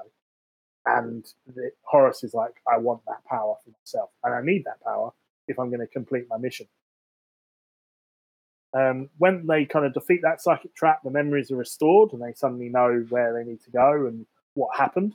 Um, and you kind of get this uh, hinting slash pretty much telling that the Emperor gained powers from the Chaos Gods and then tricked them basically to give them power. To give him power, sorry. Which I thought was a really kind of uh, uh, cool way of, of explaining why the Emperor is as powerful as he is, but also doesn't make him like this perfect being. Because, yeah, heresy, 40k, no one's really the good guy. Um, and and it just adds to that lie. Like I can imagine Horus hearing that and, and working that out and being like, like yeah, you're a liar. Like why did I ever trust you? Why did I ever love you like a Hmm. father? Yeah, this is ridiculous. Um, I even suggest that I think the the kind of the creation of the Primarchs is actually the big kind of trick that the Emperor makes. But that's the part that really annoys Chaos which is really interesting. And, and why that would be, I don't know, but that's the thing that, that triggers all the kind of interruption of chaos and the separation of the Primarchs. and But do you think this is? everything else. Do you think this is the? Because obviously, there's a. I guess there's two schools of thought here, right? Either Horus is being led by chaos, as in tricked by chaos when he was stabbed and brought back, and he Mhm. is a being for them. But I, I think there's definitely lines of Horus trying to use chaos instead, so that he's not he's not a puppet. He's using them for the skill. Yeah, yeah, yeah. So that's one of the main themes. I think um, Horus's relationship with chaos is really interesting in this book. When he talks to the different demons, how he talks to them, what he's after, why he's after it, I think is is um, much more complex than I want to serve you or I want to control you. It's kind of almost like a partnership and and working out what he can give while taking. This constant kind of agreement battle almost. Um, but yeah. So anyway, he he uh, has his memories restored and and remembers that he needs to go to Lupercalia, which is an area on Monarch that's ironically named after the War Master, because of course it is. um, the, this part ends with uh, the Knights Errant kind of finally arriving on the Vengeful Spirit to start their somewhat stealthy mission. Again, into fights quite quickly. Um, uh, but yeah, they, they kind of start their mission on the uh, Vengeful Spirit. And it was kind of nice, I thought, to have it come in so late. Like it felt like they were really traveling to the Vengeful Spirit and where they were at Molech. It wasn't like we need to go and do this, and then two paragraphs later, we're here. Yeah. It felt like there was actual travel They- they- time. it, it, it does feel like that sometimes in, in heresy. They're like, oh, Hmm. we need to go and find the War Master. We found him. like Hmm. it's like it's ship travel, right? And and actually, it's always, especially on the side of the loyalist, ship travel is always portrayed as being really difficult because of chaos is always trying to slow them down. And yeah, yeah, I thought it was really good. It also meant that you weren't jumping in that part, in the second part, you weren't going Knight Errant, Molech, Night House, this, that, this, that. Like it was just like most of it was Battle of Molech and the things going on there in different areas of the world. Um, because you got all the Death Guard stuff in that as well, which I'll talk about in part three, just because of the way this flowed. But a lot of that's going on in part two as well. Um, but yeah, part three, Ghosts. This is the last part of the book. Um, Horus is winning the war, and you kind of get the climax of the book on the Vengeful Spirit. So Horus's assault is led by Abaddon and 500 Terminators, which again scale. It really made me think about our list choices and whether actually like whole armies of Terminators make so much more sense because you're following that part of the battle. Like you're very unlikely to find here's five Terminators with 20 Assault Marines with like you know what I mean. Now, the way our lists are built doesn't really represent what's actually going on in these battles all the time. I thought that was that was kind of interesting. Made me think about those mono build lists are actually more thematic to the lore or e- easier to tie into the lore, even though actually they potentially are a bit more bland and probably less uh, tactically advantageous Yeah. to take. Like a whole army of breaches would be awesome, right? Just a bunch of breaches and a bunch of tanks. Very simple, very, you know, very mono, but would be how they Legion waged war, rather than being like, I've got my breaches in this Land Raider, and then I've got this Land Raider with Terminators, and this Land Raider with tactical Marines, and Yeah, yeah, yeah. Yeah. Yeah. Not that I'm necessarily suggesting anything, but they were the things that were popping into my head as I was reading, especially about the scale. I mentioned the 200 Land Raiders earlier, and now we've got 500 Terminators. Mm, yeah, yeah. Um, we also get to see the Red Angel, um, who is released to pretty much tempt the Blood Angels to his side to open a hole in the middle of the wall um, and become his bloodletters, which I thought was a really interesting uh, word that I wasn't expecting to read in a heresy book. Um, and they all, in a mental scene, basically kill themselves instead. yeah, yeah, They'll yeah. like take their gladiuses and just murder it themselves because they don't want that to happen. Um, out of almost fear because they saw what could happen at Cygnus. Like you know, even like talked about like almost like the red mist. And and there's this problem with the Legion now. And actually they're so frightened to become that, they would rather stay honourable and just kill themselves. Which I thought was really cool, but I just was not expecting that. Mm. Yeah. I No, was, there was I was expecting them to deny and then get ripped apart by the Red Angel. because he has because they um a lot of them so when they fall to the red the red mist and it's don't forget it's not black first it's not all of that uh, the later Yeah. stuff it's that they go a bit blood crazy Yeah. um and and they can they can come back from it. They can snap themselves out of it etc um but they tend to then try and atone for it. Mm. um so like in this the guy falls to it and i think he murders loads of army personnel. Um in this in this book. Is it this one or something else? Anyway. No, it's not in this book. but they normally try and atone for it. But Yeah. yeah it's interesting Yeah, I thought that was kind of just a crazy thing that I wanted to mention because I was just like not expecting it. I was expecting them to deny it and be honourable and then just get murdered because of it. And they instead they just went this martyr route almost of like, no, we would rather die for what we believe in than become this other option. Yeah. I thought that was that was quite cool and wasn't unexpected. typical you were the Um, chosen one Um, alongside the Sons of Horus attack, we have the Death Guard. So uh, in kind of part two, they've started. They start in a different area of Molech, um, in a jungle that's kind of so dangerous. It's full of beasts and scary monsters, and uh, is patrolled by Imperial personnel to keep control of. And um, you get the Death Guard just land with uh, Grulgor, who is uh, the Life Eater virus reborn. Um, he's an individual that is killed on the Eisenstein by a Life Eater virus um, bomb that goes off inside the ship, I believe, in a certain sector. Um, and he's been brought back by Chaos with, by uh, Mortarion. Um, and I talk about that scene a little bit later on in the kind of uh, bigger themes of the book. Um, and yeah, he's just basically unleashing this new power that he has and just melting the entire jungle, causing all the monsters that live in it to basically run for their lives to the Imperial lines and just run through them. And that was quite an ingenious strategy. The Death Guard just follow up and just basically mop up whatever defenders are left. Um, they later meet up with the Sons of Horus and basically both Horus and Mortarion embrace like brothers that have never been closer. This is like the end of the war. Um, we jump at this point. We jump to our knights errant, um, who come across one of the original lodge meeting spaces within the Vengeful Spirit. Um, and I like this. They had that um, saying, like, I think Loken's looking around, and one of the other knights errants is like, "Oh, do you recognize this place?" And Loken says, "I can't say," which is the secret lodge's um, uh, catchphrase for if someone asks about it who isn't part of it. Yeah. Um, I just love that little callback. Mm. Um, uh, it's now a temple, and some cultists come in, led by Targost, who's like the old lodge master. Um, and they bring Ultramarines Proximo Tarkon, who's still alive at the moment. He's out of armor, he's stripped down, he's, he's in a kind of drugged state.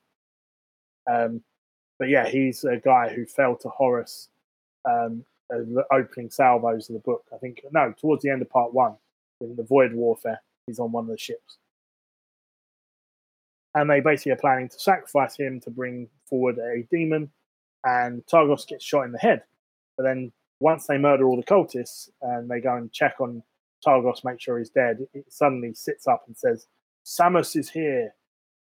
Samus is the brother beside you," and da, da, da, da, all the stuff. Does his whole his uh his Spiel. his, his spiel his his yeah I I know I know what about. Yeah. Um, again, that's from the original trilogy, and it's the first demon that Loken slays. He, I think, um, Vipers. I can't remember the name of the guy who gets taken over by Samus is, but um, yeah, it was a really cool um, kind of callback, and then you get this brutal, very quick fight. And Tarkon, the um, Ultramarine, suddenly snaps to, knows what's going on, picks up his old Gladius, and slays Samus suddenly, which is this surprise on like well, how does this suddenly just kill a demon there's always talk of like them stabbing and shooting at this um, mass that is growing out of Serghar Targost coming Samus and nothing's really hurting him and then this blade just kills him and I never really explain why now Mm. I might be getting confused here is it the dagger that they were going to use that Targos was going to use to kill Tarkon or is it Tarkon's own Gladius? Because I'm pretty sure it was his own weapon. I'm not entirely sure. No, Uh, I, I don't worry if you're not. But Um, the reason I ask is if it was the ceremonial dagger that was going to be used to like kill Tarkon and summon a demon, then it would make sense that maybe that dagger has some demonic power to it. But if it's Tarkon's own weapon, why doesn't does his Gladius have that special ability? does um It's is, it, never is this in this is in the one where he goes and brings the demon into the body right and he goes and kills the the highborn of that world with the dagger is that that one is it the same No. dagger Oh, maybe I don't know. because it was the the dagger is the one where that happens is it, um it's the dagger who made it oh Uh, man Erebus. Erebus. Er- Erebus made the dagger. and he made like three of them or something like that Yeah. Um So if it, yeah, so if it's that, it makes sense. But I'm pretty sure it talked about it being his own gladius because he leans over Loken and goes, "This is mine," and takes it and kills Samus. huh answer on a postcard i guess Yeah, yeah, yeah. Like again, like it's one of those things. You listen to it and then you kind of come to talk about it a little while later. no it you're is his "Oh, own gladius it is Oh, cool. Yeah, so I don't like. There's something special about that gladius. I guess. is it it's never- proximo Tarkon Yes. Yeah, yeah, yeah, yeah. And then yeah, because then he yeah, it is his own Gladius. Yeah. Okay. Cool. Um, Noctua, who's one of the new Mournival members, captures the surviving knights errant and brings them to Horus's kind of um, well, what you call it, like throne room. Um, at this point, we jump back. So I'm kind of jumping a little bit back and forth, but this is the end of the book, so you kind of have to kind of resolve the story. Um, and we get the fight on Molech's surface with Olivia.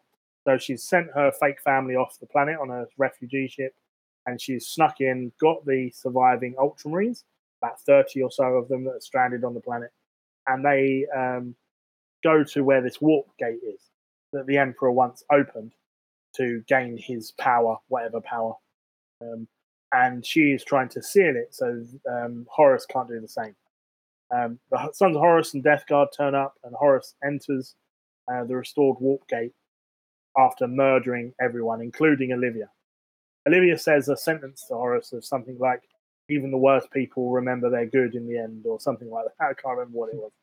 Um, some kind of profound proverb that I may come into play. Uh, who knows? Um, and then she dies. And you're like, oh, okay. I thought she was going to be maybe successful at sealing it, and Horus would have to murder one of his own sons or something to get access. Or I don't know. I was kind of expecting something along those lines, but she just fails and gets impaled on uh, Horus's talon um, and dies. Um, and then he opens up the uh, restored warp gate with his own blood after Mortarion slices across him with his Man Reaper. Um, and he enters the realm of chaos, I guess. Um, we don't get much of Horus in this realm, but you do get a conversation with the Red Angel, who's in his true form in this realm, and he's kind of baiting and, and uh, being aggressive towards Horus. Horus hasn't treated him that nicely in the other realm. And Horus basically threatens him and says, like, I can kill you even here and take me to your masters, basically. And we get left with him being the guide to Horus he pops back moments in reality that have been ages in the immaterial. He's like, "You stayed," and he's like, "Yeah, you've been gone like two minutes. What are you chatting about?" Aximand is like, "What are you talking about?"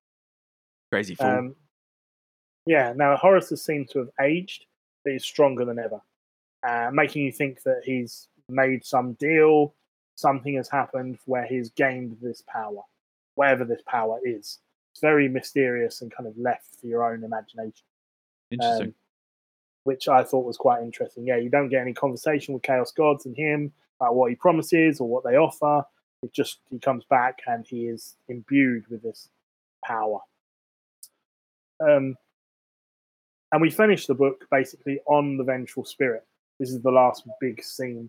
Uh, Horus is back with his new Mournival, and uh, all the surviving uh, knights errants are all kneeling, um, being held by the Lubricae um, demon marine dudes, and uh, Loken is being tempted back to the Legion, and uh, he, he resists, and all hell breaks loose, and some cool fighting happens, and we end up with the death of Iacton Qruze, the half heard. Um, now he's uh, earlier in the book, he is kind of prophesied over in terms of he will be the half heard no longer. Um, and this whole idea that Loken, like it was his words that brought Loken from that Peripus and snapped him back to reality and said, "No, I am who I am, and I will fight against you, Horus. And you are you've betrayed me and everything that you said you were." Um, and the death of Qruze is really this pinnacle moment, I think, um, the story of this book. You, you have he is the quintessential lunar wolf, what was, and he now is no more because that doesn't exist anymore. The lunar wolves are gone have been gone for a, t- a long time at this point, but they are spiritually gone. The sons of Horus are something completely different, and Horus himself is now completely different. All that was has died, and something new is now in its place. And this book is really that story of change and loss, and um, every character, and this is kind of leading into my bigger point, Every character that we come across in this book is almost talked about as if what they have already gone through when Mortarion's introduced, you find out it's after he's lost his fight with the Khan on Prospero or Scars. And Fulgrim, you find out that he's already a demon primarch, and they're questioning him about where is Perturabo and how is Perturabo from um, what, what's that book called? Uh, Angel Extermin- Exterminatus. Yes. so it does that job of telling you where we are in the heresy and what these characters have gone through, how they have changed. De- the Qruze, Qruze's death at the end by the hand of Horus is really that story of what once was of the legions, the traitor legions, this particular traitor legion, and the Primarch is no more. But the old guard is dead, and this is something new. I kind of like that that imagery that they paint with his death and how poignant it is. Um, you then get Rubio, Loken, Varren, who's the World Eater, Knights Errant, Severian, um, another Sons of Horus, and Tyrfingr, the Space Wolf Knight Errant, um, escape. Um, and they seem to have gained a str- stronger sense of brotherhood. It made me go, oh, I wonder if we're going to see that team again in future books, um, specifically those guys working together. Um, we also get a strange oath of moment that Qruze gave to um, Loken with one word inked on it, and he couldn't read it or something. And it's a bit like, oh, what's that for? Like a bit of intrigue at the end of the book. And the very last bit of the book that I remember is a snippet of Olivia's family on the refugee ship from Molech. And uh, one of the daughters is reading Olivia's ancient storybook. And you, you actually work out, I don't know if you picked up on this, guys, but she's reading The Little Mermaid. it's literally The Little Mermaid about a girl who uh, it talks about like you know human body, but then the legs turn into like a fish tail, and how she leaves her world to be uh, to walk among the humans. It's like it's the Little Mermaid, which I thought was a great Easter egg. Oh, yeah, I think that's pretty Um, cool. It just made me laugh. Um, and then uh, Olivia suddenly kind of steps out of the shadows and says, "Do you want me to read it to you?" And you're like, "What the hell? Like, how is she here? She was Hmm. impaled on Horus's talons on the world, and this ship has already left for orbit. How the hell did she get here?" kind of Perpetual. paint. Well, yeah, perpetual, but also perpetuals aren't necessarily like space traveling. Like, how the hell did she get on that ship from where she was? Like, it's it's an intrigue. It's not a hole or a problem. It's that intrigue of wow, we still don't really know who she is. Well, she's the she she obviously she she's the keeper of the um the warp gate, right? Yeah, well, she's kind of entrusted to do that by the emperor, from what I, what it seems. Yeah. Um, so it would make sense if she could use it. possibly, yeah, maybe she came back to life and then used the warp gate to somehow teleport herself onto the ship. Actually, I isn't mean, the warp I- gate destroyed? Uh, well, it's smashed open by Horus, so I'm guessing it's still open. Probably Yeah. releasing a bunch of demons onto the world of Molech. Yeah. um, but yeah, who knows? I don't know. But um, it was really like, whoa, okay. So you've got that intrigue of her coming back. Um, and that's the end of the book. Um, uh, uh, hopefully, we covered all the big bits without missing too much of the other stuff, um, without it being extra, extra long. And the bits I wanted to chat about, we've kind of chatted about it a little bit already. Um, that is Horus's relationship with Chaos, um, the sense of change that we experience through the books and the characters, and the sense of loss as well. And change and loss, those two kind of blend into each other. Hmm. Um, but first, Horus's relationship with Chaos. So, like, you get those two should have been dead moments I talked about earlier. He's saved by Fulgrim and the new Lubrikai. Um, he interrogates the Red Angel, has a conversation with Tormageddon, one of the head of the Lubrikai, um, about who do you really serve. And he's almost kind of torturing the, the demon to give him the, the details he wants. Um, and he's, it's really at, he's almost at odds with the chaos demons, but he knows he needs their help. I thought that was really interesting how he kind of he desires their power, but also kind of has disdain for them and doesn't trust them. And it'll be interesting to see in future books. I'm trying to think of the few that I have read past this point, of whether there are any moments where Horus seems more like, yay, chaos. But I don't think that Hmm. ever happens, really, does it? He kind of has this, like, it's necessary evil to get the job done. Like, he's kind of trying to not be a puppet. He doesn't believe he is a puppet, even though he, he clearly is a puppet. Yeah, yeah. Um, there's like a pride there, almost a bit like um, uh, why is my brain gone dead? Not Mortarion. Magnus the Red. Yeah, he has a prideful thing of I'll make a deal with Tzeentch and I'm more powerful than him. It'll be fine. and then hey, that doesn't work. Now, I think there's a really interesting thing about the relationship of Horus and Chaos, how they're kind of at odds but need each other. Yeah, I think it's clearly chaos before before Horus didn't have a grip into the the mortal realm, right? Otherwise, you would have saw chaos a lot more or, or, or around. So clearly, it is a mutually beneficial relationship going on, and whether or Mm. not that's chaos thinking, "Yeah, I'm, we're in charge here," or Horus being naive and saying, "No, I'm in charge here," but I think they definitely need each other. Sorry, Yeah, excuse me. no. Yeah, The- so I, I was just saying that. I was saying how I think um, Horus is kind of almost naive in the sense that he thinks he can use them by giving them something, but remaining himself and not being Mm. used by them. Yeah. Whereas that's clearly what is going on. Um, but yeah, I think the relationship of Horus and, and that pointing out that he kind of almost needs Ho- uh, chaos to survive. The two moments he nearly gets killed, he is saved by the powers of chaos. Yeah. You know, and, and, and beings that are part of chaos now, Fulgrim and the Lubrikai. Um, Which is And really you bad get- because whenever you say Lubrikai, I always think of Cobra Kai. yeah. Cobra Kai. yeah. Um, anyway, yeah, and then you, like I say, you get that relationship that he has with the Red Angel, how like almost hateful they are to each other, um, and Horus threatening the Red Angel, and the Red Angel threatening Horus, and neither of them liking each other but working together. Um, I thought that was really interesting. It was actually quite a cool mirror image of actually how a lot of the traitor Primarchs work together as well. Yeah. they're not all like you know. In this book, actually, I thought Mortarion and Horus seemed really close, more than I thought or remembered. But actually, yeah, Mortarion's fully like for Horus. Yeah, Yeah, he is. You got that whole embracing of uh, at the end of the battle for Molech. Yeah, no, totally. Um, yeah, and then I think the the big other than that kind of little thing going on as a theme, I think there's a real sense of this change and loss in the book. So you get the change wrought upon the characters and what's uh, kind of occurred, being on and around Mol- Molech, what's led them there.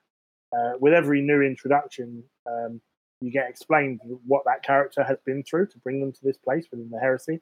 So, for example, you get um, being told that this is after Mortarion has faced the Khan, Fulgrim's a demon primarch, Martar- Mo- uh, Malkador, sorry, is now starting to seem grey and drained physically, Mm. um, uh, and so on and so forth. You know, Russ playing that outnumbered king and kind of licking his wounds and being frustrated with the where he finds himself in the heresy, rather than being this hero that you know defeated the evil Thousand Sons. Um, you get a sense of time passing as we journey through the heresy in this book. You get lots of callbacks to the very start of the heresy, um, and there are really good subtle hints to trigger you thinking of what was and where we find ourselves now. And get character moments reflecting on what has changed, even within the traitors. There's a moment where uh, this stuck with me, where Aximand is looking at his legion inside his personal land raider, and they're all wearing like trophies and um, or one of the guys that keeps coming up who's got like an Eye of Horus medallion. He's almost kind of holding like a holy relic, and how they've fallen back out of the imperial discipline and peeled away, returning back to that ri- ritualistic savagery that they had before, and how actually he saw that as a weird backstep. Um, I thought that was really interesting. Axman's quite a cool character actually when you look at the subtleties of very melancholy and he's very actually like, are we doing the right thing? I'm not sure. But I love my Primarch and I love my Legion. What do I do? Like, he's not like a do I like what side do I fight for? That decision has already been made. But am I am I really happy with where we're going or what we're doing in terms of like the sacrifices and yeah, having trophies and relics and this kind of sense of ritual, godly talk he's very he seems much more kind of I want to be an imperial but just serve Horus. Um, which I thought was really interesting. Uh, you also get some cool uh, pictures painted of the changes within the traitor legions, partly the trophies and stuff, but also their summoning and sorting with demons.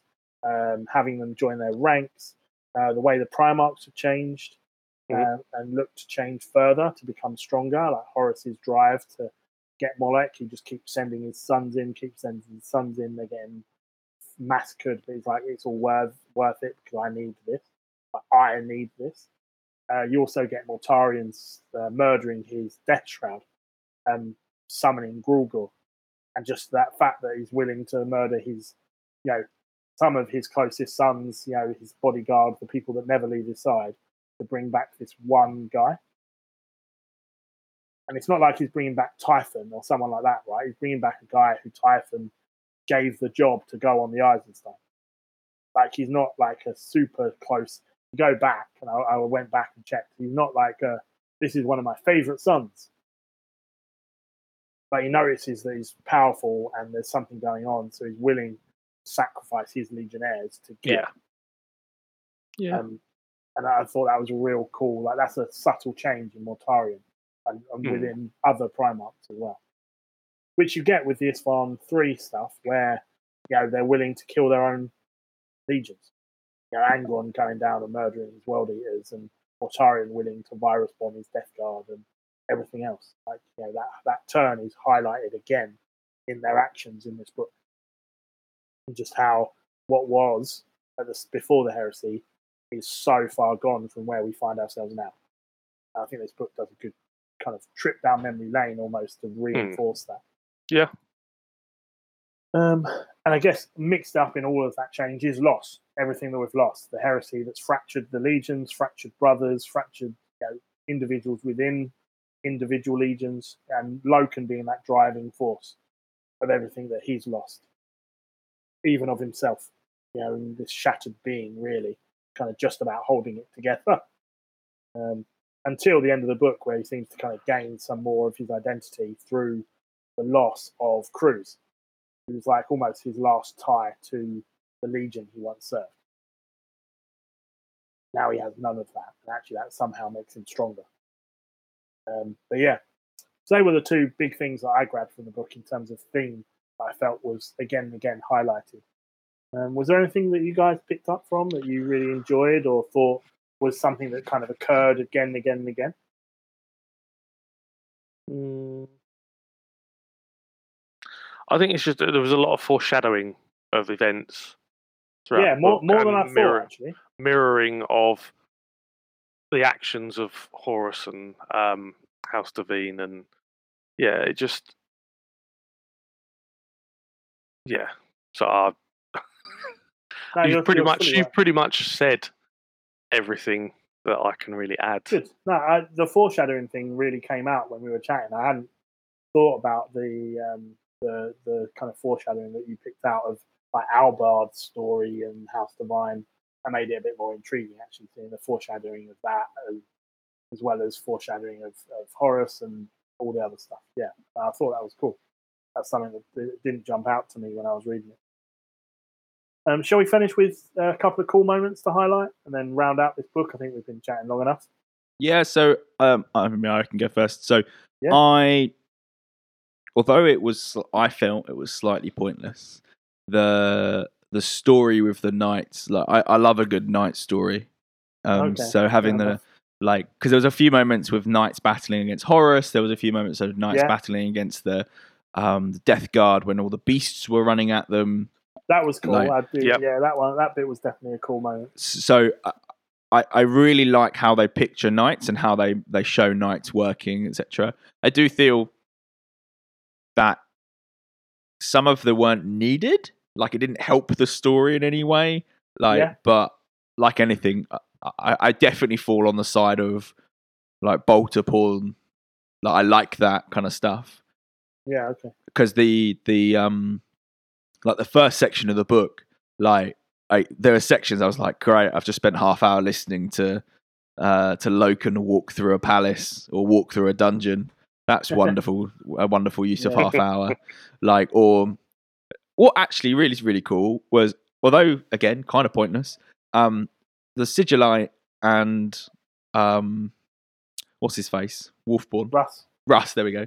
Um, the Sigillite and Russ and how they spoke to each other and and, and Mm. their interactions was really cool. Like, which made me start thinking: Have we ever seen the Sigillite and the Emperor together in the same room in a photo?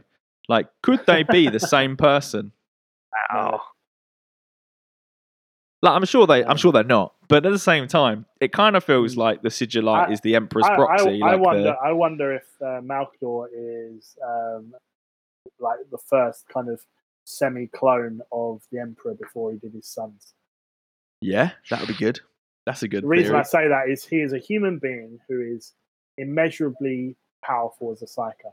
There is no one that matches Malkador other than the Emperor and Magnus. And that's laid out quite clearly. And he's just a human.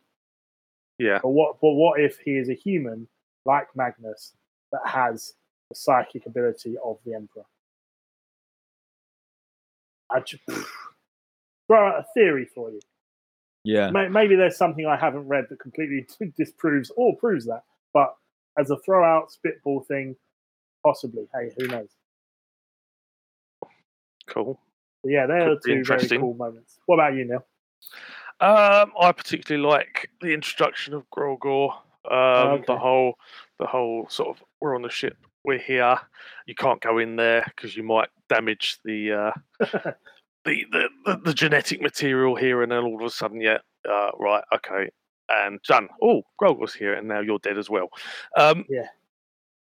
yeah, I thought that was pretty cool. Hmm. Um, I, yeah, I can't really, I can't really pick out two really cool moments that I liked in particular. I think that's just, yeah, No, that's fair enough. I, I mean, the two moments that I pulled out was um, the attempted assassination of the three traitor Primarchs, Otarian, Fulgrim, and Horus, by uh, Shadrach Meduson's boys in Fire Raptors. I thought that was pretty cool, and they nearly didn't succeed, uh, which is crazy. Um, I just thought that was a really cool scene and moment um, that was like quite unexpected when it happened. So I knew it was coming because I'd, I'd read this book previously ages ago, but um, it was still cool to read another time and to listen to, and just be like, "Oh yeah, that was that was pretty awesome." And what if that even, like, even if that had killed one of them, how much of an impact would that have had on the heresy? Like, just yeah, it's a really cool moment. That what if? Um, and the other one is the Blood Angel Assault, where they just basically jump in a load of rhinos and just charge into the enemy. They're kind of using uh, they're using their own soldiers as shields. So they're like the Blood Angels are killing the traitors and then getting as close as possible to other traitors, um, so that when they're shooting, they're killing their own men rather than killing the Blood Angels. And they're just cutting things to pieces before the Red Angel comes. And then obviously you get their um, kind of heroic death, I guess, before they become the villains. Um, I just that bit was I wasn't expecting anything like that.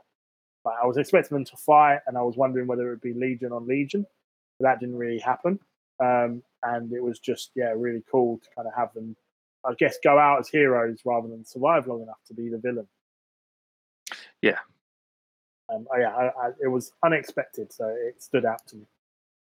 Um, yeah, I mean, I think final final things. So we talked the book to death. Really, it was a fine book. I enjoyed the journey. Was it massively important?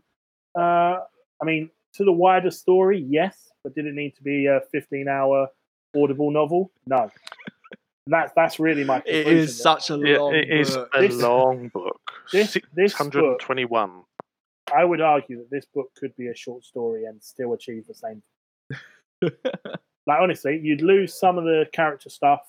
You'd have to maybe have two short stories. You could have the knight errant story, and you could have Horus finding out about the mystery and attacking Molech, and just cut out a bunch of sorry Sam the Baltimore.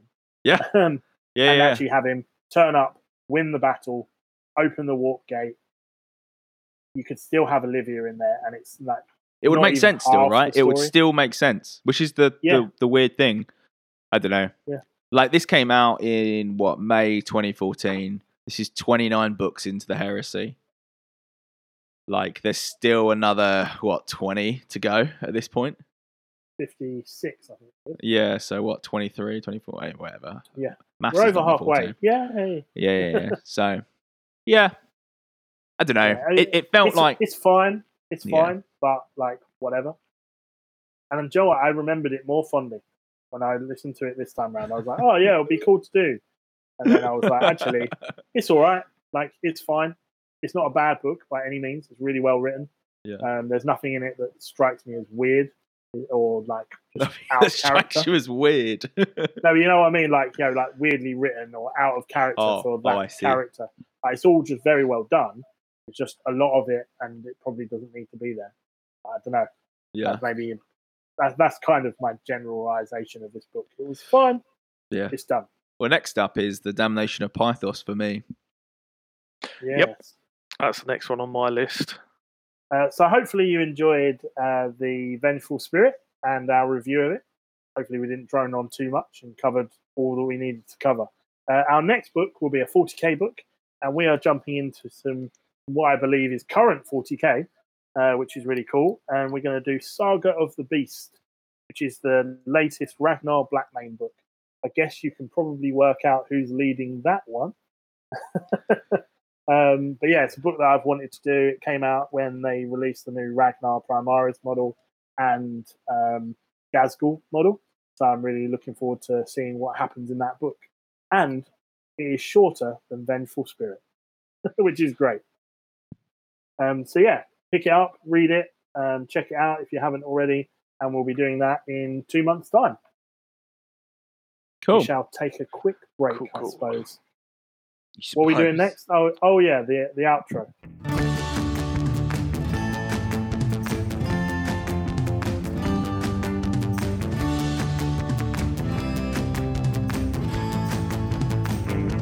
The tendrils of the warp are far reaching and communicating using the great social media anonymicon. Do I what's that? Do I have to say that? Yeah, it's uh, Keeper, Anomenumicon. Anonymcon. Anyway, it's apparently never been easier. Reach out and connect. Find them on the Adeptus Terra podcast page on Facebook, www.facebook.com forward slash the Adeptus Terra podcast, and the Adeptus Terra podcast community safe room Facebook group, www.facebook.com forward slash TATP safe room. You can also connect to them on Instagram to see some of what they get up to in between episodes at the Adeptus Terra podcast.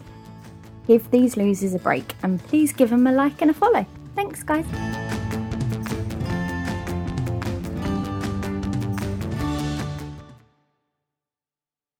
And welcome back. This is Late Night Love with Sam and Neil.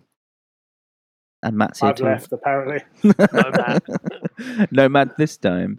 Anyway, uh, let's move away from the microphone so you can't hear me heavily breathe into your ears.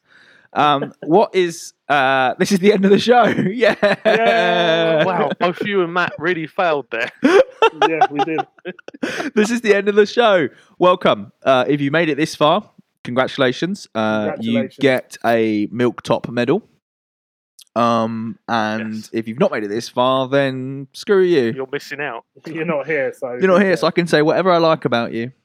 Um, cool. So we're going to quickly run through what's to expect of us, if any, hobby in the next month. Do a poll reminder. Um, probably tell you what the next book review is again, just so uh, it's in your ears. And then the next hangout day, and then we'll end. So Neil can eat some chicken before he goes and plays some D and D game. Yes. So Neil, tell us what will you work on in the next month? Uh, training people. Um, I don't know at the moment. Honestly, I do not know. I need to come up with some kind of plan and actually, yeah, follow through, finish something. I need to finish something. You need to finish something. Just something. I just need something finished. I can be like, I've actually done something and made it through start to finish. Um, I don't know what that'll be, but I will give it a damn good go. Give it a give it a crack. Give it a crack. Yep. Anyway, uh, Matthew, what are you going to work on? So I am planning on continuing to just kind of hammer away at the Ultramarines. Um, I've got a couple of Predators that I'd like to get all base coated. Then everything I own is base coated. Um, I, I'm currently kind of painting everything to roughly the same point because I need to purchase some oil washes as well as some um, decals or decals, um, however you want to say those, for my Ultramarines. Um, I need to sell off a bunch of stuff that I've just had sitting here for months to sell off, uh, so that I can pick up my last couple of tanks for the Ultramarines as well. Uh, so yeah, lots is going to be going on. Hopefully, I I think I would just like to have maybe some more blue laid down, take advantage of the daytime space, and um, get some airbrushing done. So I'd like to maybe get some more blues laid out on some of the tanks, and um, yeah, just I, I, I guess you will hear more about the Ultramarines if you want to know what you're going to expect. I have no idea what that will look like, just more progress, and I want to be able to sit down and be like this month. I was quite happy with what I achieved. I'm hoping this month will be the same. Good. Next month, uh, I might try and work on something a bit different to kind of tempt me back into the fold. So I might try and work on those um, ZM vehicles and then try out some new techniques and, and perhaps we can talk about them in this or the next show or the show after or whatever. But yeah, Yeah. that's the plan. Cool. That's the plan good. indeed. Um, So, uh, cool. Go on, I was going to say, um, poll reminder. So, poll reminder um, is favorite Black Library author and why. Um, it's only been live for uh, about two hours, uh, and we've already had what five, six, seven, eight votes, Nice. which is cool. Um, so go ahead, uh, go to the community safe room and give us a vote. Um, and, uh, and and yeah, um, that's the poll And reminder. Yeah. And yeah, book club next time, not next month, the month after, or the month after that, one of the two. Um, we will be reading Matthew, The Saga of the Beast. some Space Wolf nonsense. It is Ragnar Yep. Blackmane, Primaris Ragnar Blackmane. Oh, he's a little bit taller, a little bit baller. Um, next hangout date is this coming Sunday. If this is released on time, if it's not released on time, then um, Ignore that. Apologies. uh, and the next hangout date you'll be available for is April twenty fifth. Um, Yeah. I believe we're probably all going to try and make an effort to attend these.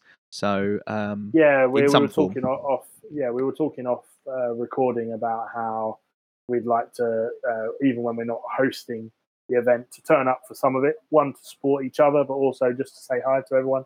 So um, you'll definitely see one face, but hopefully some more of each of us. Cool, good, uh, and that's it, really. That's the end Yeah. of the show. Have a wonderful rest of the month. Um, speak to you soon.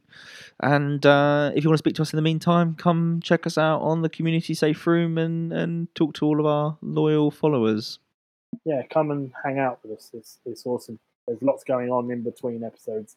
Mainly the guys that uh, keep the safe room going, and we've got Thursday night hangouts that always go on, which is great, and we're very pre- appreciative of.